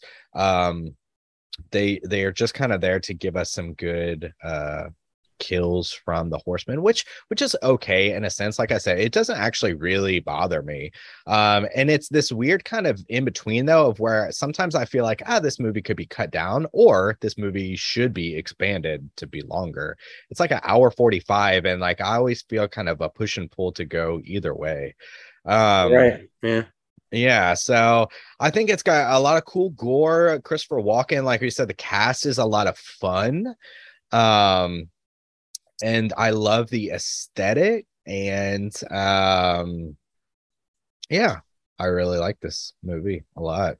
Um, it's one of my favorite from Tim Burton. Um, so I'm going to give it an eight out of ten uh pumpkin heads. Pumpkins. Flaming pumpkin heads. Pumpkins. Pumpkins. All right. Eight out of 10 pumpkin heads. Uh oh. Uh, yeah, I, I agree with a lot of the stuff that you guys said. Um, I think, as usual, uh, as for a Burton film, like this has a great score. The score is just, I noticed it as soon as I started the film, and it just started queuing in. And then Danny Elfman's name appeared. You're like, obviously. of course. And I was like, of course, like fucking a. Like it was just really good. It just, I don't know, and it just sets the tone so well. Um, I think the atmosphere though, and also like the tone are like superbly done. Like this is this film nails it as far as like that spooky fall vibe.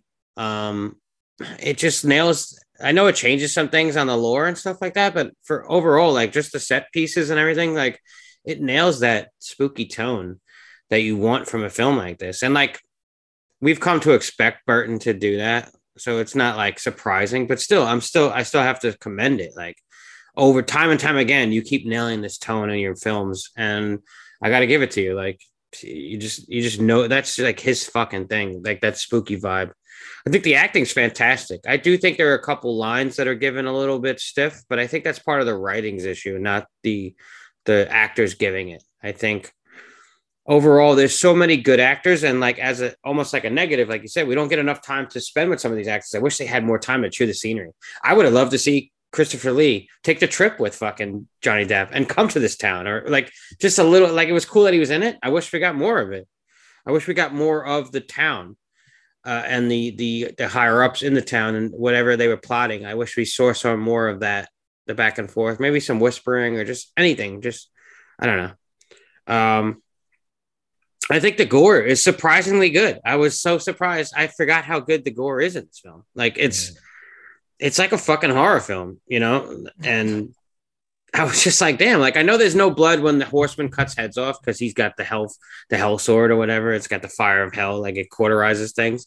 And that might have been also a plot device to make not so much gore so they can get a lower rating. But it works. But like when there is blood, I think it's great. And I think it's just to see Johnny because Johnny Depp just gets sprayed in the face with blood like the entire film. Like every time there's blood, it's almost always going to get on his face, and I kind of love that about this film. Um, so I dig that. I dig the the choreography of the Horseman. I thought they they paid a lot of attention to that, and I thought that was really well done. Like he seems super capable with a sword. He was mobile. He was all over the place. He wasn't just like a big imposing like monster. He was in a sense, but also he like he could jump around. He could climb like he shot the fucking thing and like used the the rope to to bring himself up the windmill. Like I love that. I just loved how the capability of him and the the verticality of like how he would move around. Like he wasn't just a guy on a horse chopping off heads. And I yeah, dug it that. wasn't like a lumbering zombie. Like No, and not at all. And like he wasn't there to kill everybody in the room. He was there to kill his fucking targets. And if you got in his way eventually and annoyed him enough, like a mosquito, he would swat you. Like, which happened to Brom, right? Like he That's he a good point. Killing Brom because Brom was just aggressive, too aggressive. He yeah, he didn't was even. like trying to push him aside and yeah, he doesn't even like- kill um Cr- Crane, right? Right? He he he wounds him, possibly more, you know, mortally wounds him, but like, you know, he He like throws him over his fucking. Brom in, in half, you know Mhm. because he was annoying him like a gnat. Um, so I dig that about that. You know, like it was he was a man on a task, like the Terminator almost, and nobody else got in his way. Um, some of the cons, something felt off to me with the pacing or the editing of the film. They rushed through certain scenes. I felt like they could have spent more time on there's like like you said, Justin. I think you said it. Like it could have been longer or shorter. It's hard to tell what would have worked, but there was something missing, right? Like it's hard to put your finger on it. But I felt like something in the final process of this film. eh, I don't know what it is. I can't tell you, but I just know that like there's something missing that would have elevated a little bit more for me. A little bit more time spent on certain characters, maybe a little less time on certain things, or slow down here, speed up there. It's hard to tell I'm not a filmmaker. You know, who am I to criticize? But that's my job now tonight. So, like, that is a con. I thought Lady Van uh, Tassel's info dump was awful. It's so bad. It's painful. Yeah, it's like I don't get it. Like the writing's mostly good for the whole film, and then boom, you just info dump on us. I almost, I'd almost rather not know half the shit that was going on with her info dump than have her tell it all to me in a final like. And she was like the ultimate villain, telling the damsel in distress what her plan was. Like, come on, it was kind of ridiculous. Very like early Bond villainy. Kind Yeah. Of, like which kind of works for those characters, but for her, I just felt like she's Well, a smarter woman. when she's a She good had a actress. sister too. I wish we would have saw more of her, her sister. Yeah. I feel like there's an extended cut of this film that we'll never get that like would have solved a lot of the problems that we have. Like, what if she went and visited her sister, and we saw that her sister was still alive, or there was like in a moment where they they went they talked or something. I don't know. Like that would have been interesting to me. Yeah. Um, you know, the lady in the woods. Maybe if they had portrayed the sister as the villain, like, oh, there's a woman in the woods. We heard that she's a witch. And then like that was the person that they were putting it all on. And then it turns out, nope, it's her sister who's, you know, infiltrated everybody in town. That would have been interesting. That's a good idea. Yeah. Uh, some of the scenes, like I said, were just like the writing felt a little off and the performances came off as a little stiff, especially the romance between Depp and Christina Ricci's character at the beginning. I believed it in the end, though. In the end, I believed it. But like you only spent the week together, and like I know Brom wasn't like the nicest guy, but I'm sure he was okay. He seemed like he cared about his girlfriend at least enough that like you should have cried a little bit more than one day's worth of tears for the guy. Like, come on. But I know it. You know, sometimes true love knows no bounds, right? Like She's like, I'm done. I'm done with yeah, that. I'm done with Brom. I'm moved on to you, Ichabod. Maybe she liked the man more for his brains than his brawn, so I get that. or his brawn. Oh, nice. Hmm. So with that said, I'm gonna give Tim Burton's Sleepy Hollow. I'm gonna give it a 7.5 out of 10. Now, do you think me wickeds? Oh, all right. cool. I like it when we're kind of on the same page. It like makes me feel validated Mm. sometimes. I thought you guys might come in a little higher, to be honest. Just based off of nost- I don't have a huge nostalgic like Hmm. pull with this movie. Like I watched it a little, you know.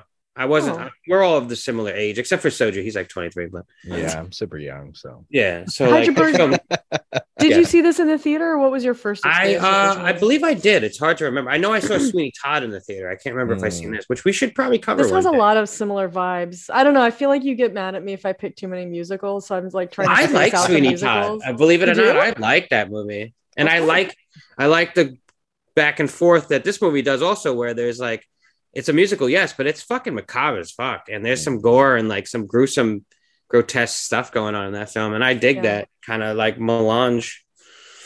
Yeah, I think there's like a, a very similar vibe to Sweeney Todd as as this movie. Yeah, if anything, I think he perfected his technique after this one into Sweeney Todd. could be. Yeah, that's a good point. Yeah, All right, Johnny, Yeah, yo. What's your rating? yeah, Oh, yo. Wow. Uh man, it's hard to argue against anything you guys have said about this movie. Uh I love the look of this movie. The acting was spot on. I hated that that that uh monologue of our antagonist at the end of the movie. I thought that totally sucked. But you know what? I think this is a movie that you could watch in any uh Halloween season to get you started off or maybe even halfway through. Um wow. I'm getting choked up just because I want to cough. Uh, I'm gonna give it an eight out of ten. What what was the uh measurement? Now, do you think me wicked? Eight out of ten. How do you think me wicked? Oh, did I did I did I break precedent? I It's okay. The guests always do that. I They do That's that all the time. That's, that's okay. I, I'm, Amy last week gave our film, um, what was it? Uh, I think that's what was rides kind and two titty sucks. So like, yeah, I think that's what was fresh on my mind. I was listening to that episode ye- la- yesterday, and I was like, "Oh, I need to come up with the, that episode, little- I listened to it twice. I laughed my ass off listening to that it was episode. Which is mustache rides, but Yeah. you know that's uh, eight. Shout out to Amy, by the way. I didn't get a She's chance to do that yet. Yeah, Yeah, she was a that's a great fun guest last episode.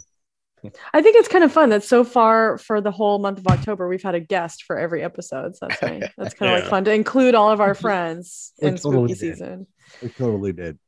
Um, I wanted to say one thing that I forgot to mention about Sleepy Hollow. Um, I was talking with some friends, and um, a couple of people that I know they don't love like the whole overall tone of this movie. They like um in particular one friend was like, you know, it's really weird that Johnny Depp's character has this kind of like humorous, kind of quirky personality, but then meanwhile, like the backdrop is like this very real horror that's happening.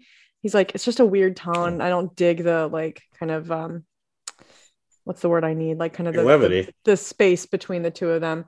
Yeah. Um, and I thought about that for a while. I was like, is he right? Is that like a weird combination of like tones? But um, after I thought about it for a while, I I I still like it because I think a it works for Tim Burton. Like there's something about his like the unique Tim Burton soup that kind of allows for that. That's like there's like a quirky, slightly humorous, um, you know, acting style by the actor sometimes in particular johnny depp you know we see him do those sorts of characters a lot like the willy wonka and the whatever Mhm. um but then at the same time there's like kind of real real horror happening and or like real darkness at least happening. And so i don't know that combo for me tim burton is able to pull it off. I'm not sure that just anyone could do this could attempt the same thing and pull it off but i think tim burton does it. And I would also argue that it really does fit again with the original source material. Because in the legend of Sleepy Hollow, like the people in the town really are terrified of this apparition. And they mm-hmm. really believe that there is like a demon spirit that returns from the grave to like terrorize people and chop off heads. But at the same time, the character of Ichabod Crane in the story is pretty humorous. Like he's described as being like ugly and having feet like shovels and he's like trying to schmooze the, all the ladies just so that they'll like feed him and he's hoping to like strike it rich and um you know he's described as kind of flapping around with his co- his coat flaps in the wind he looks like a bird or he looks like a scarecrow like he's supposed to be a slightly ridiculous character Mhm. And so it's not a totally straightforward it's not like Brom is the the protagonist of the legend of sleepy hollow. Like ichabod is a is an odd figure Mhm. um and a ridiculous one and i think he's meant to be slightly humorous. And so i think the the source material itself strikes that balance between the quirky and the like the really dark. And and so for me in this in this movie the way that tim burton kind of carries that out i think it works. And again, my opinion like me watching the Disney version of it is that Johnny Depp is not the right pick for this movie. I mean, because again, Ichabod Crane is like this kind of lanky, you know, awkward looking guy. You know, uh, Mhm. Johnny Depp's a good looking guy, but he's short. I, Mhm. he's my height. You know, he's five nine, so it's like, okay, so who would be a better pick for that? Mhm. Somebody lanky, some somebody kind of awkward. Mhm.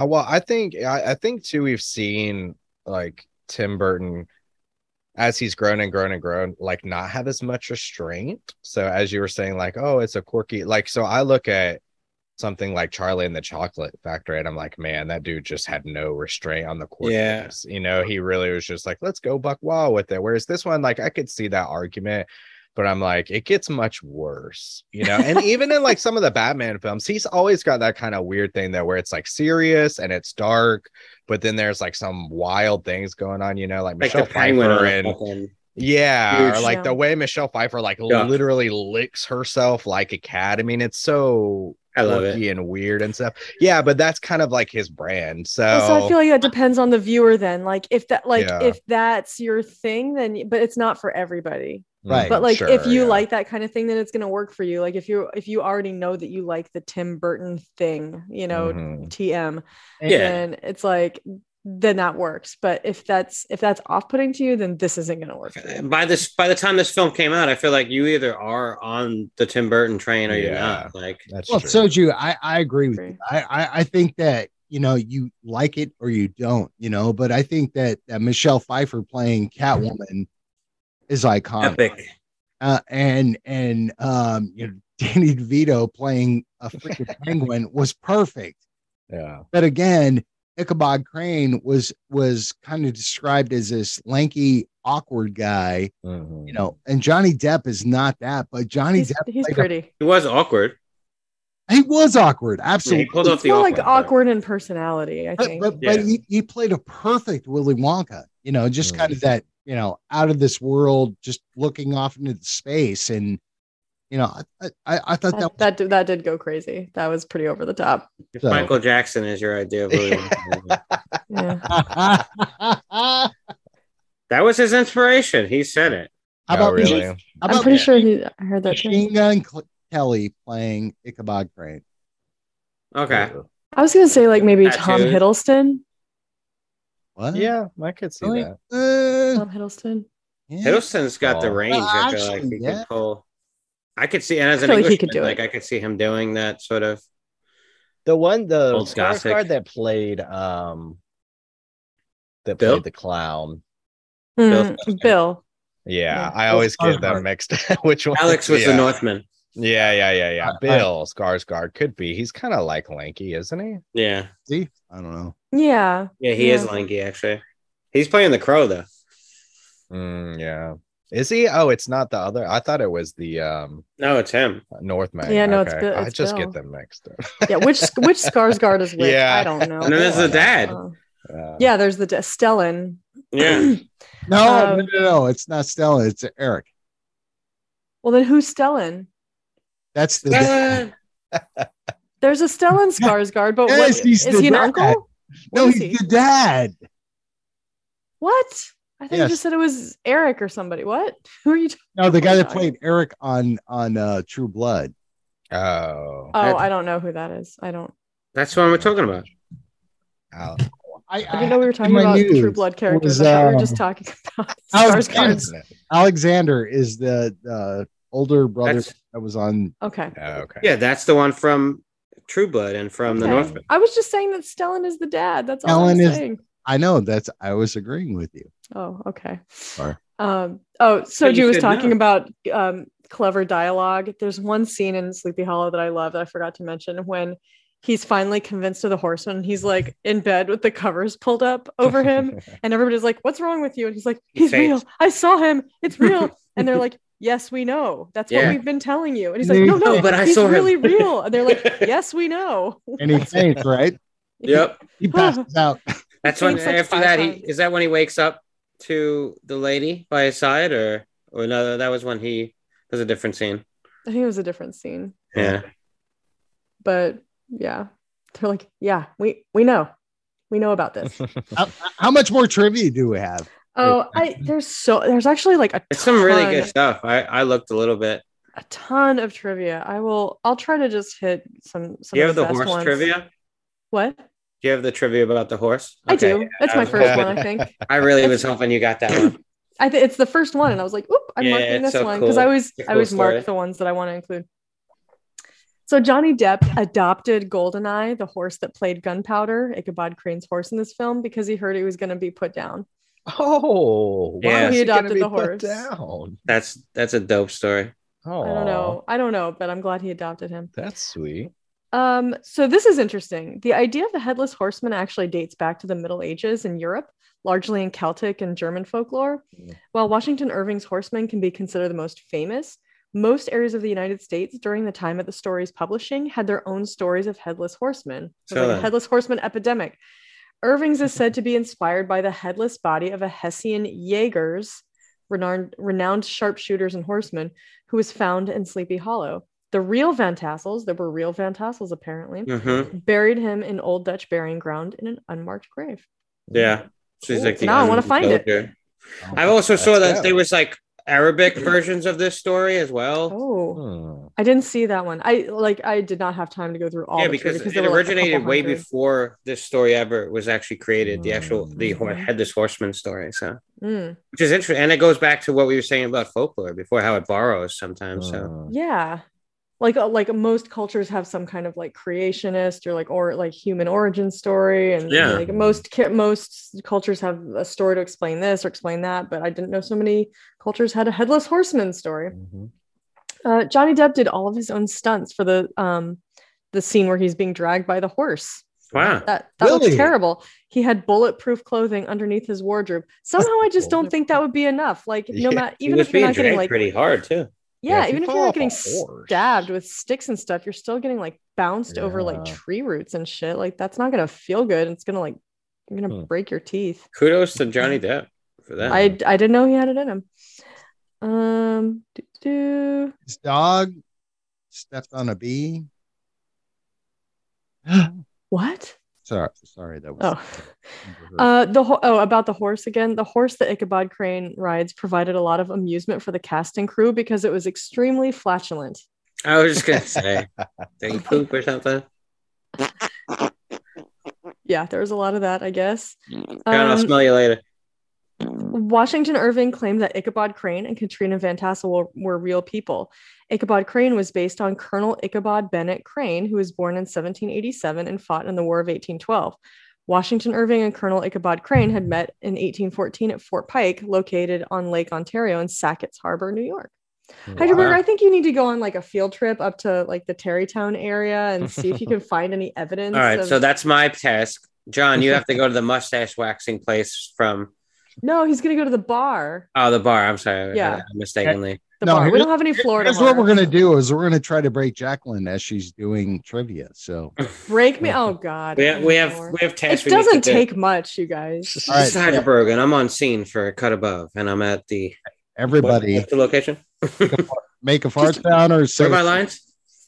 make it a Hydraberg.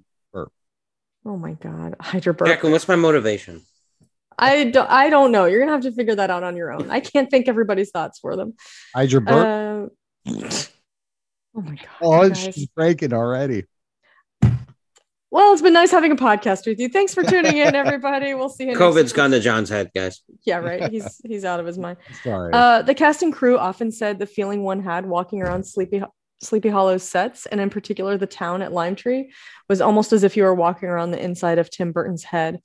And they That's built like a whole town. It wasn't just like building facades and stuff for the town. They built like whole buildings with basements That's and shit. awesome. Yeah. And That'd then be at the end fun. of production, they just tore it all down. That sucks. I wish they Why would take it that as and, like, an amusement place? exactly. I would sell it to somebody who wants Make to some like revenue off of it. yeah, like walk people around it, use it as like a little theme park. Yeah, like they should put that in Tarrytown or like the the site where Sleepy Do a Hollow tour to where you come around, like some guy comes you on a horse so without a head, money and fucking that, like yeah. scares the people. I, I think that would be brilliant.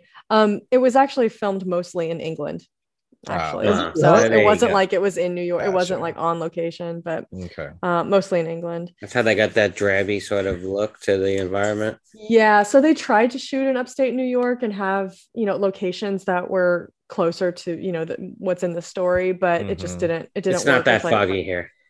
they couldn't get it to they couldn't get it to look right um uh, all the exteriors were shot with a blue filter so whenever there was blood in order to make it appear red they had to um, use liquid that was like bright orange Mm. That so explains why I had the John said blue, it would- stood out. Yeah. yeah. so it never looks dark enough you know it never looks like Yeah. you know dark blood has like a component like real blood has sort of a brown component to it but The darkest it looks is when it's coming from the tree, like when it first starts coming out of the tree. uh, Yeah. Yeah, agreed. Yeah. Uh, doo-doo. let's see. Oh, um, director Tim Burton says the film was inspired by the gothic horror films of Mario Bava and Hammer Film Productions.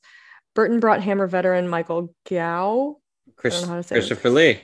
yeah, Michael Gow out of retirement for a small role. I don't know who he was, and recruit, recruited Sir Christopher Lee, of course, a veteran of both Hammer and Bava's films, for a cameo.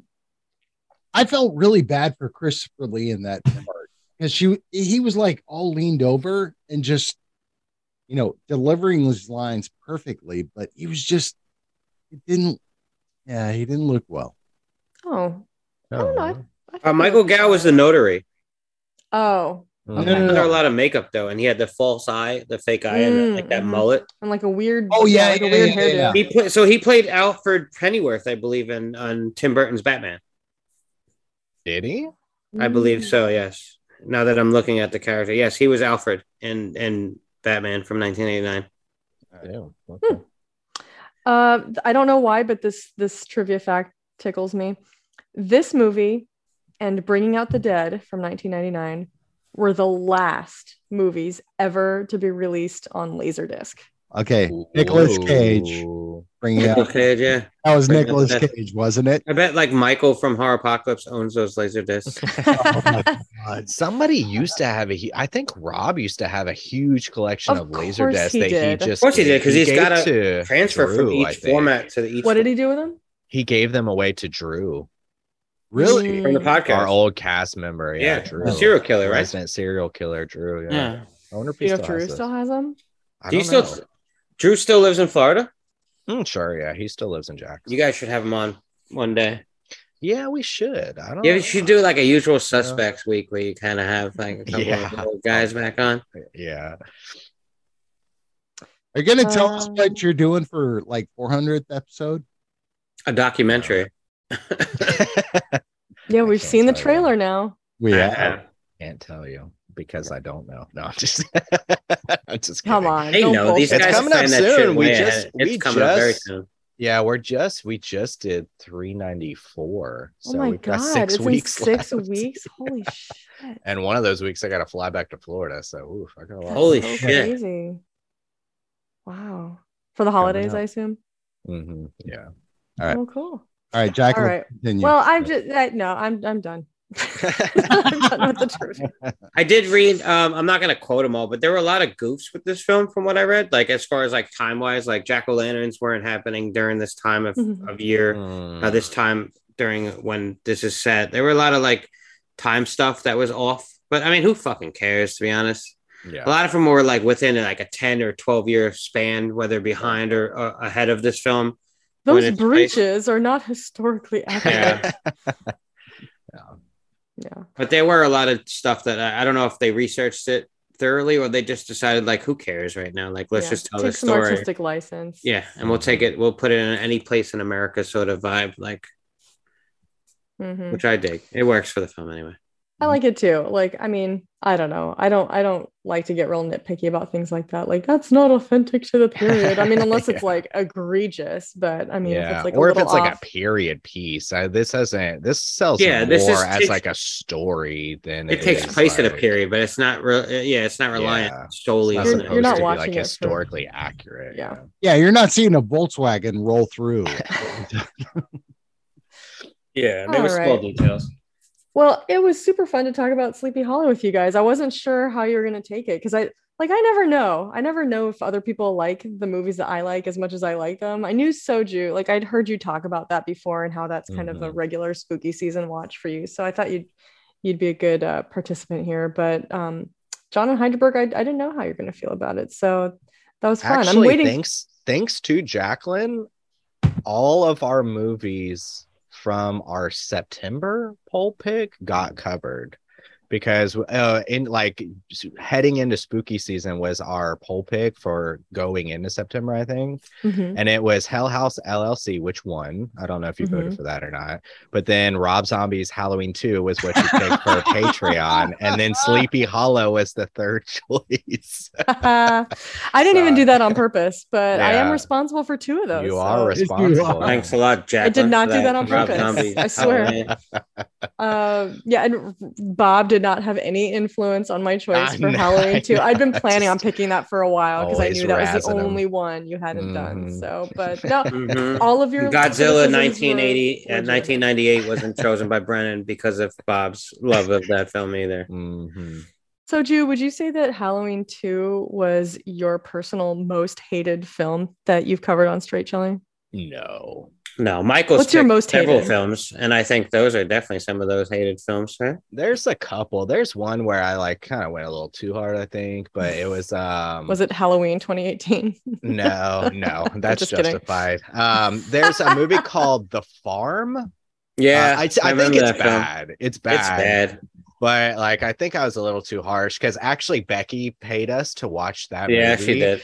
And then she was on the cast. I was like, this is absolute garbage. That's fine though. Like that's your. I mean, it opinion. is fine. She didn't make it or whatever, but I think I went too hard on that. It was like a It- vegan, pro- like Just like pro- film yeah. Yeah. Oh, like- yeah, I, I remember that now. Yeah. Um, that's one that like sticks out in my mind. I've gone pretty hard on. that movie was films. rough, bro. You were right to come And then, down yeah, hard. on it. Michael has picked some like the Confederate Zombies of America or something that's like garbage. And Deathbed, Absolute which everybody actually liked more than he Dude, I that was actually not the worst yeah. movie. I did not Yeah, dislike Deathbed all that much either. yeah. Surprisingly, he was think Michael was disappointed. he was. I know. I think he wanted to piss people off, but One movie we will not cover on here is a Serbian film. which Oh, Mikey yeah. picked. Mhm. Yeah. We will I don't not want- I do just don't want to. And earlier this year we covered Salo. Follow. Oh, I haven't watched that yet. I haven't been able to find a stream. Oh, John, you didn't know that? Oh, Oh, you didn't know we covered? Yeah, we covered it in like Yeah, they did. I haven't Mm, listened to the spring. episode yet 'cause I haven't watched the movie. I, I wasn't that was watched. recent? I thought it was March closer or- to a year ago. But Well, here, it here's hasn't the been thing. close. It's like March or something. Yeah. Here's the thing: is that uh, I was staying at a friend's house and we watched that movie, and I went, "This is the most gross movie I've ever seen in my life." And I was 16 years old. And I I watched heard this is recently. Yeah. That was it was It's a not- weird it's not episode that you guys did on it, and I was like a little uncomfortable, like knowing the real weird. life stuff. I was going to look Yeah, at that. it It made me was feel Yeah, I, heard. I've, I still haven't listened to that episode. I gotta, I gotta Not- listen to it. Not a movie you want to watch. I'm telling I'm you. gonna watch it anyway. So, Drew, would you agree? Actually, you might want to listen to our episode before. Listen you to the watch it. episode first. I think you might want to listen to the episode first. When you say not watch it, just listen. to the Well, there's a lot. Well, the problem is there's a lot of like things that like nobody knows about that makes watching the film very problematic. Like it, it might essentially just be child pornography because a lot of Whoa! people All right, weren't that's actually, Yeah. yeah. yeah, Well, weren't I've ever noticed. Like, I think somebody actors- like eats some doo doo or something like that. Well, no, they're they're, not like eth- they're like ethical quandaries and just Okay, okay, okay. because of when it was shot and it was shot in Italy and like none of the kids in that are were actors or actresses Yeah. and so they're not like really and like it's theorized that like some of them could have been as young as like 13 or 14 No, no, and no, no. so Whoa, whoa, whoa, whoa, whoa. So yeah, you, you listen to the episode. you might wanna listen to the the movie. episode There's some like first, ethical. I almost feel like as a horror fan, like I need to see the film just. Uh, to- I was 13 or 14 when I watched it. And I'm like, Yeah. no, no, no. So my thing about horror, I mean, this is a whole other topic, but my thing about horror, because sometimes my mom questions me and she's like, you know, when are you gonna stop watching this stuff? And like, don't you feel weird about watching movies? She knows you have a podcast, dying? right? Like, yeah, she does. I mean, and she doesn't go real hard, but like other people in my life sometimes have been like, you know, don't you feel like it's like, what kind of person are you that you want to like watch movies where people are getting decapitated and skinned and one of the most caring, giving people I've ever fucking met. To be honest, like, who me? Yeah, Oh, thank you. oh, man. um that was really sweet but so i so i don't know i mean i don't know what it is in my makeup that's attracted to this but like my thing has always been well i don't see it as like unethical at all because it's it's fiction and i know that the actors in these movies went home and had dinner with their families at the end of the day Mm, and as long as nobody's getting hurt then i don't see any ethical problem with it like I think Yeah. you- I think you can't make this- film. yeah like and i don't think that you can necessarily say the same thing about even true crime and i know that's something we've been Mm, talking yeah. about on the slack and um like i'm not saying it's unethical to be really into true crime but i think there are sometimes lines that get crossed and so that's my thing is like when you're dealing with fictional horror you have like um a kind of distance that i think allows you to be kind of morally safe Mhm. but in the instance of something like Salo you don't have that distance because Mhm. parts of it might be like somebody might not be like being treated well like somebody you're might supporting be, it just by somebody might be it, right? harmed and it's hard so- to watch that film and and not think it's possible yeah that there's abuse going on here, like real abuse going on. here, so- exactly and so it's like i don't really want to take part in a real person's Yeah. exploitation or like sexual abuse Right. and so even though it's already That's- done and over with i feel like just by viewing it that's just not something i want to do and Here- so Here- that kind of that violates my my philosophy that I've always had about horror and why I don't feel any kind of moral quandary about that. right. So you watch the Toxic Avenger, you know this Yes. is like like like total fiction. You watch Salo and you go, this could be fucking real. And it may have been. Yeah, I don't want to. Th- I don't want to think that I'm watching a movie where like a 13 year old girl is having sex with like exactly guy. right. So, So it was just like, ugh, no, thank you. no. nope. So I'm glad I listened to the episode first. So, So my my pick saying. for next week is Salo. Oh, The right. John, um, Oh yeah. okay. Fine. What is your real pick for next? Yeah, sorry, I'm being a bad host. Hydraberg, it's your pick next week. It's the last episode of October. So are we going to go out with a bang? yeah, I mean, I guess I don't know. It's up to you guys to figure out whether it's a bang. But my pick for next week is going to be Pumpkinhead. Uh, Yes. from 1988. John's right? excited. It's not necessarily a Halloween film, but it its man main antagonist is a pumpkin headed monster. Mhm. I love. And yeah, Can I make a confession? you've never seen it. I've never seen Oh, I love that. I Oh, love no. that that this episode. And guess what? We're gonna have a special guest. Michael from Horrorpocalapse Oh, there you go. is coming on, and he Speak likes the his film. This is Stan Winston film, by the way. If you want to know about special effects and stuff like that, Mm. so just just enjoy it. Watch Okay. it. I can't tell you yeah, exactly where it's streaming. I own it now. I just bought it recently, so I, I own it too, actually. I've had it for a You long do? time and just never. yeah, I bought the Scream. Factory edition. I have so many movies that I've bought and just Let's never watched. do it. So. Yeah, so I'm excited. I started watching it before we cast it tonight to get a Oh, really? Yeah. Okay. Well, John definitely looks excited. So, yeah, he looks enthused. All right. Well, cool. I'm looking forward to that pick. We'll be back next week with Pumpkinhead. In the meantime, if you want to email us with your thoughts about Sleepy Hollow um, and whether you think the Tim Burton soup works, whether you're into that melange or not, let us know. You can email us at a cut above horror review at gmail.com. You can also follow us on Twitter at cut, wait, at cut above horror. You can follow us on Instagram at a cut above dot horror underscore review. And Soju, where can they find you and your friends at Straight Chillin' Podcast? Uh, you can find all our spooky doings at uh, all the social medias. Uh, Straight Chilling Horror Podcast. Um, our handles are at Straight Chilling Podcast. Uh, YouTube.com forward slash Straight Chilling Podcast. straight StraightChillingPodcast.com. Um, you can find all that stuff. We do weekly horror movie reviews and all kind of bonus stuff as well. Um, so yeah, Follow them and get into the Slack chat. yeah. Trust Seriously. me, you won't. You you might have a podcast within a year's time. So Apparently. Uh huh. And at the very least, you'll be best friends with all of us because that's why we're and all you can friends. you can guest on a podcast. Well, Exactly. hey, if you keep up the good work, you guys might be on, you know, on episode 400. You know, just keep working towards that. You'll be fine. Oh my gosh. I hope what's coming on episode 400 is the announcement of the Straight Chilling Network. That's what Seriously, God, there's so much content. I was already talking to Nicole on DMs about it. Oh yeah. Yeah, I want this to be y'all's full time jobs. Is, is You have what plenty of I stable- you my have full-time job. Plenty of podcasts you can put in the stable. hmm Yeah, you got to talk to someone else about that.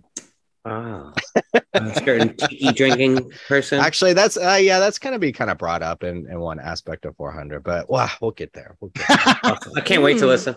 Good Yeah. tease. Good tease there. Also, like Bob does these great, like in, in your 100th episode, 200 and 300, like he does these like um quick cuts of like s- certain the super like, cuts. yeah, super cuts of Oh, like yeah. things We've that are funny that or like when you the one the way you said the word like so many times. I don't Yeah, feel yeah, bad when. I say like so many times because I know I say it. yeah. But I'm like, oh, Soju kind of he treaded that ground for me that I can. He suffered.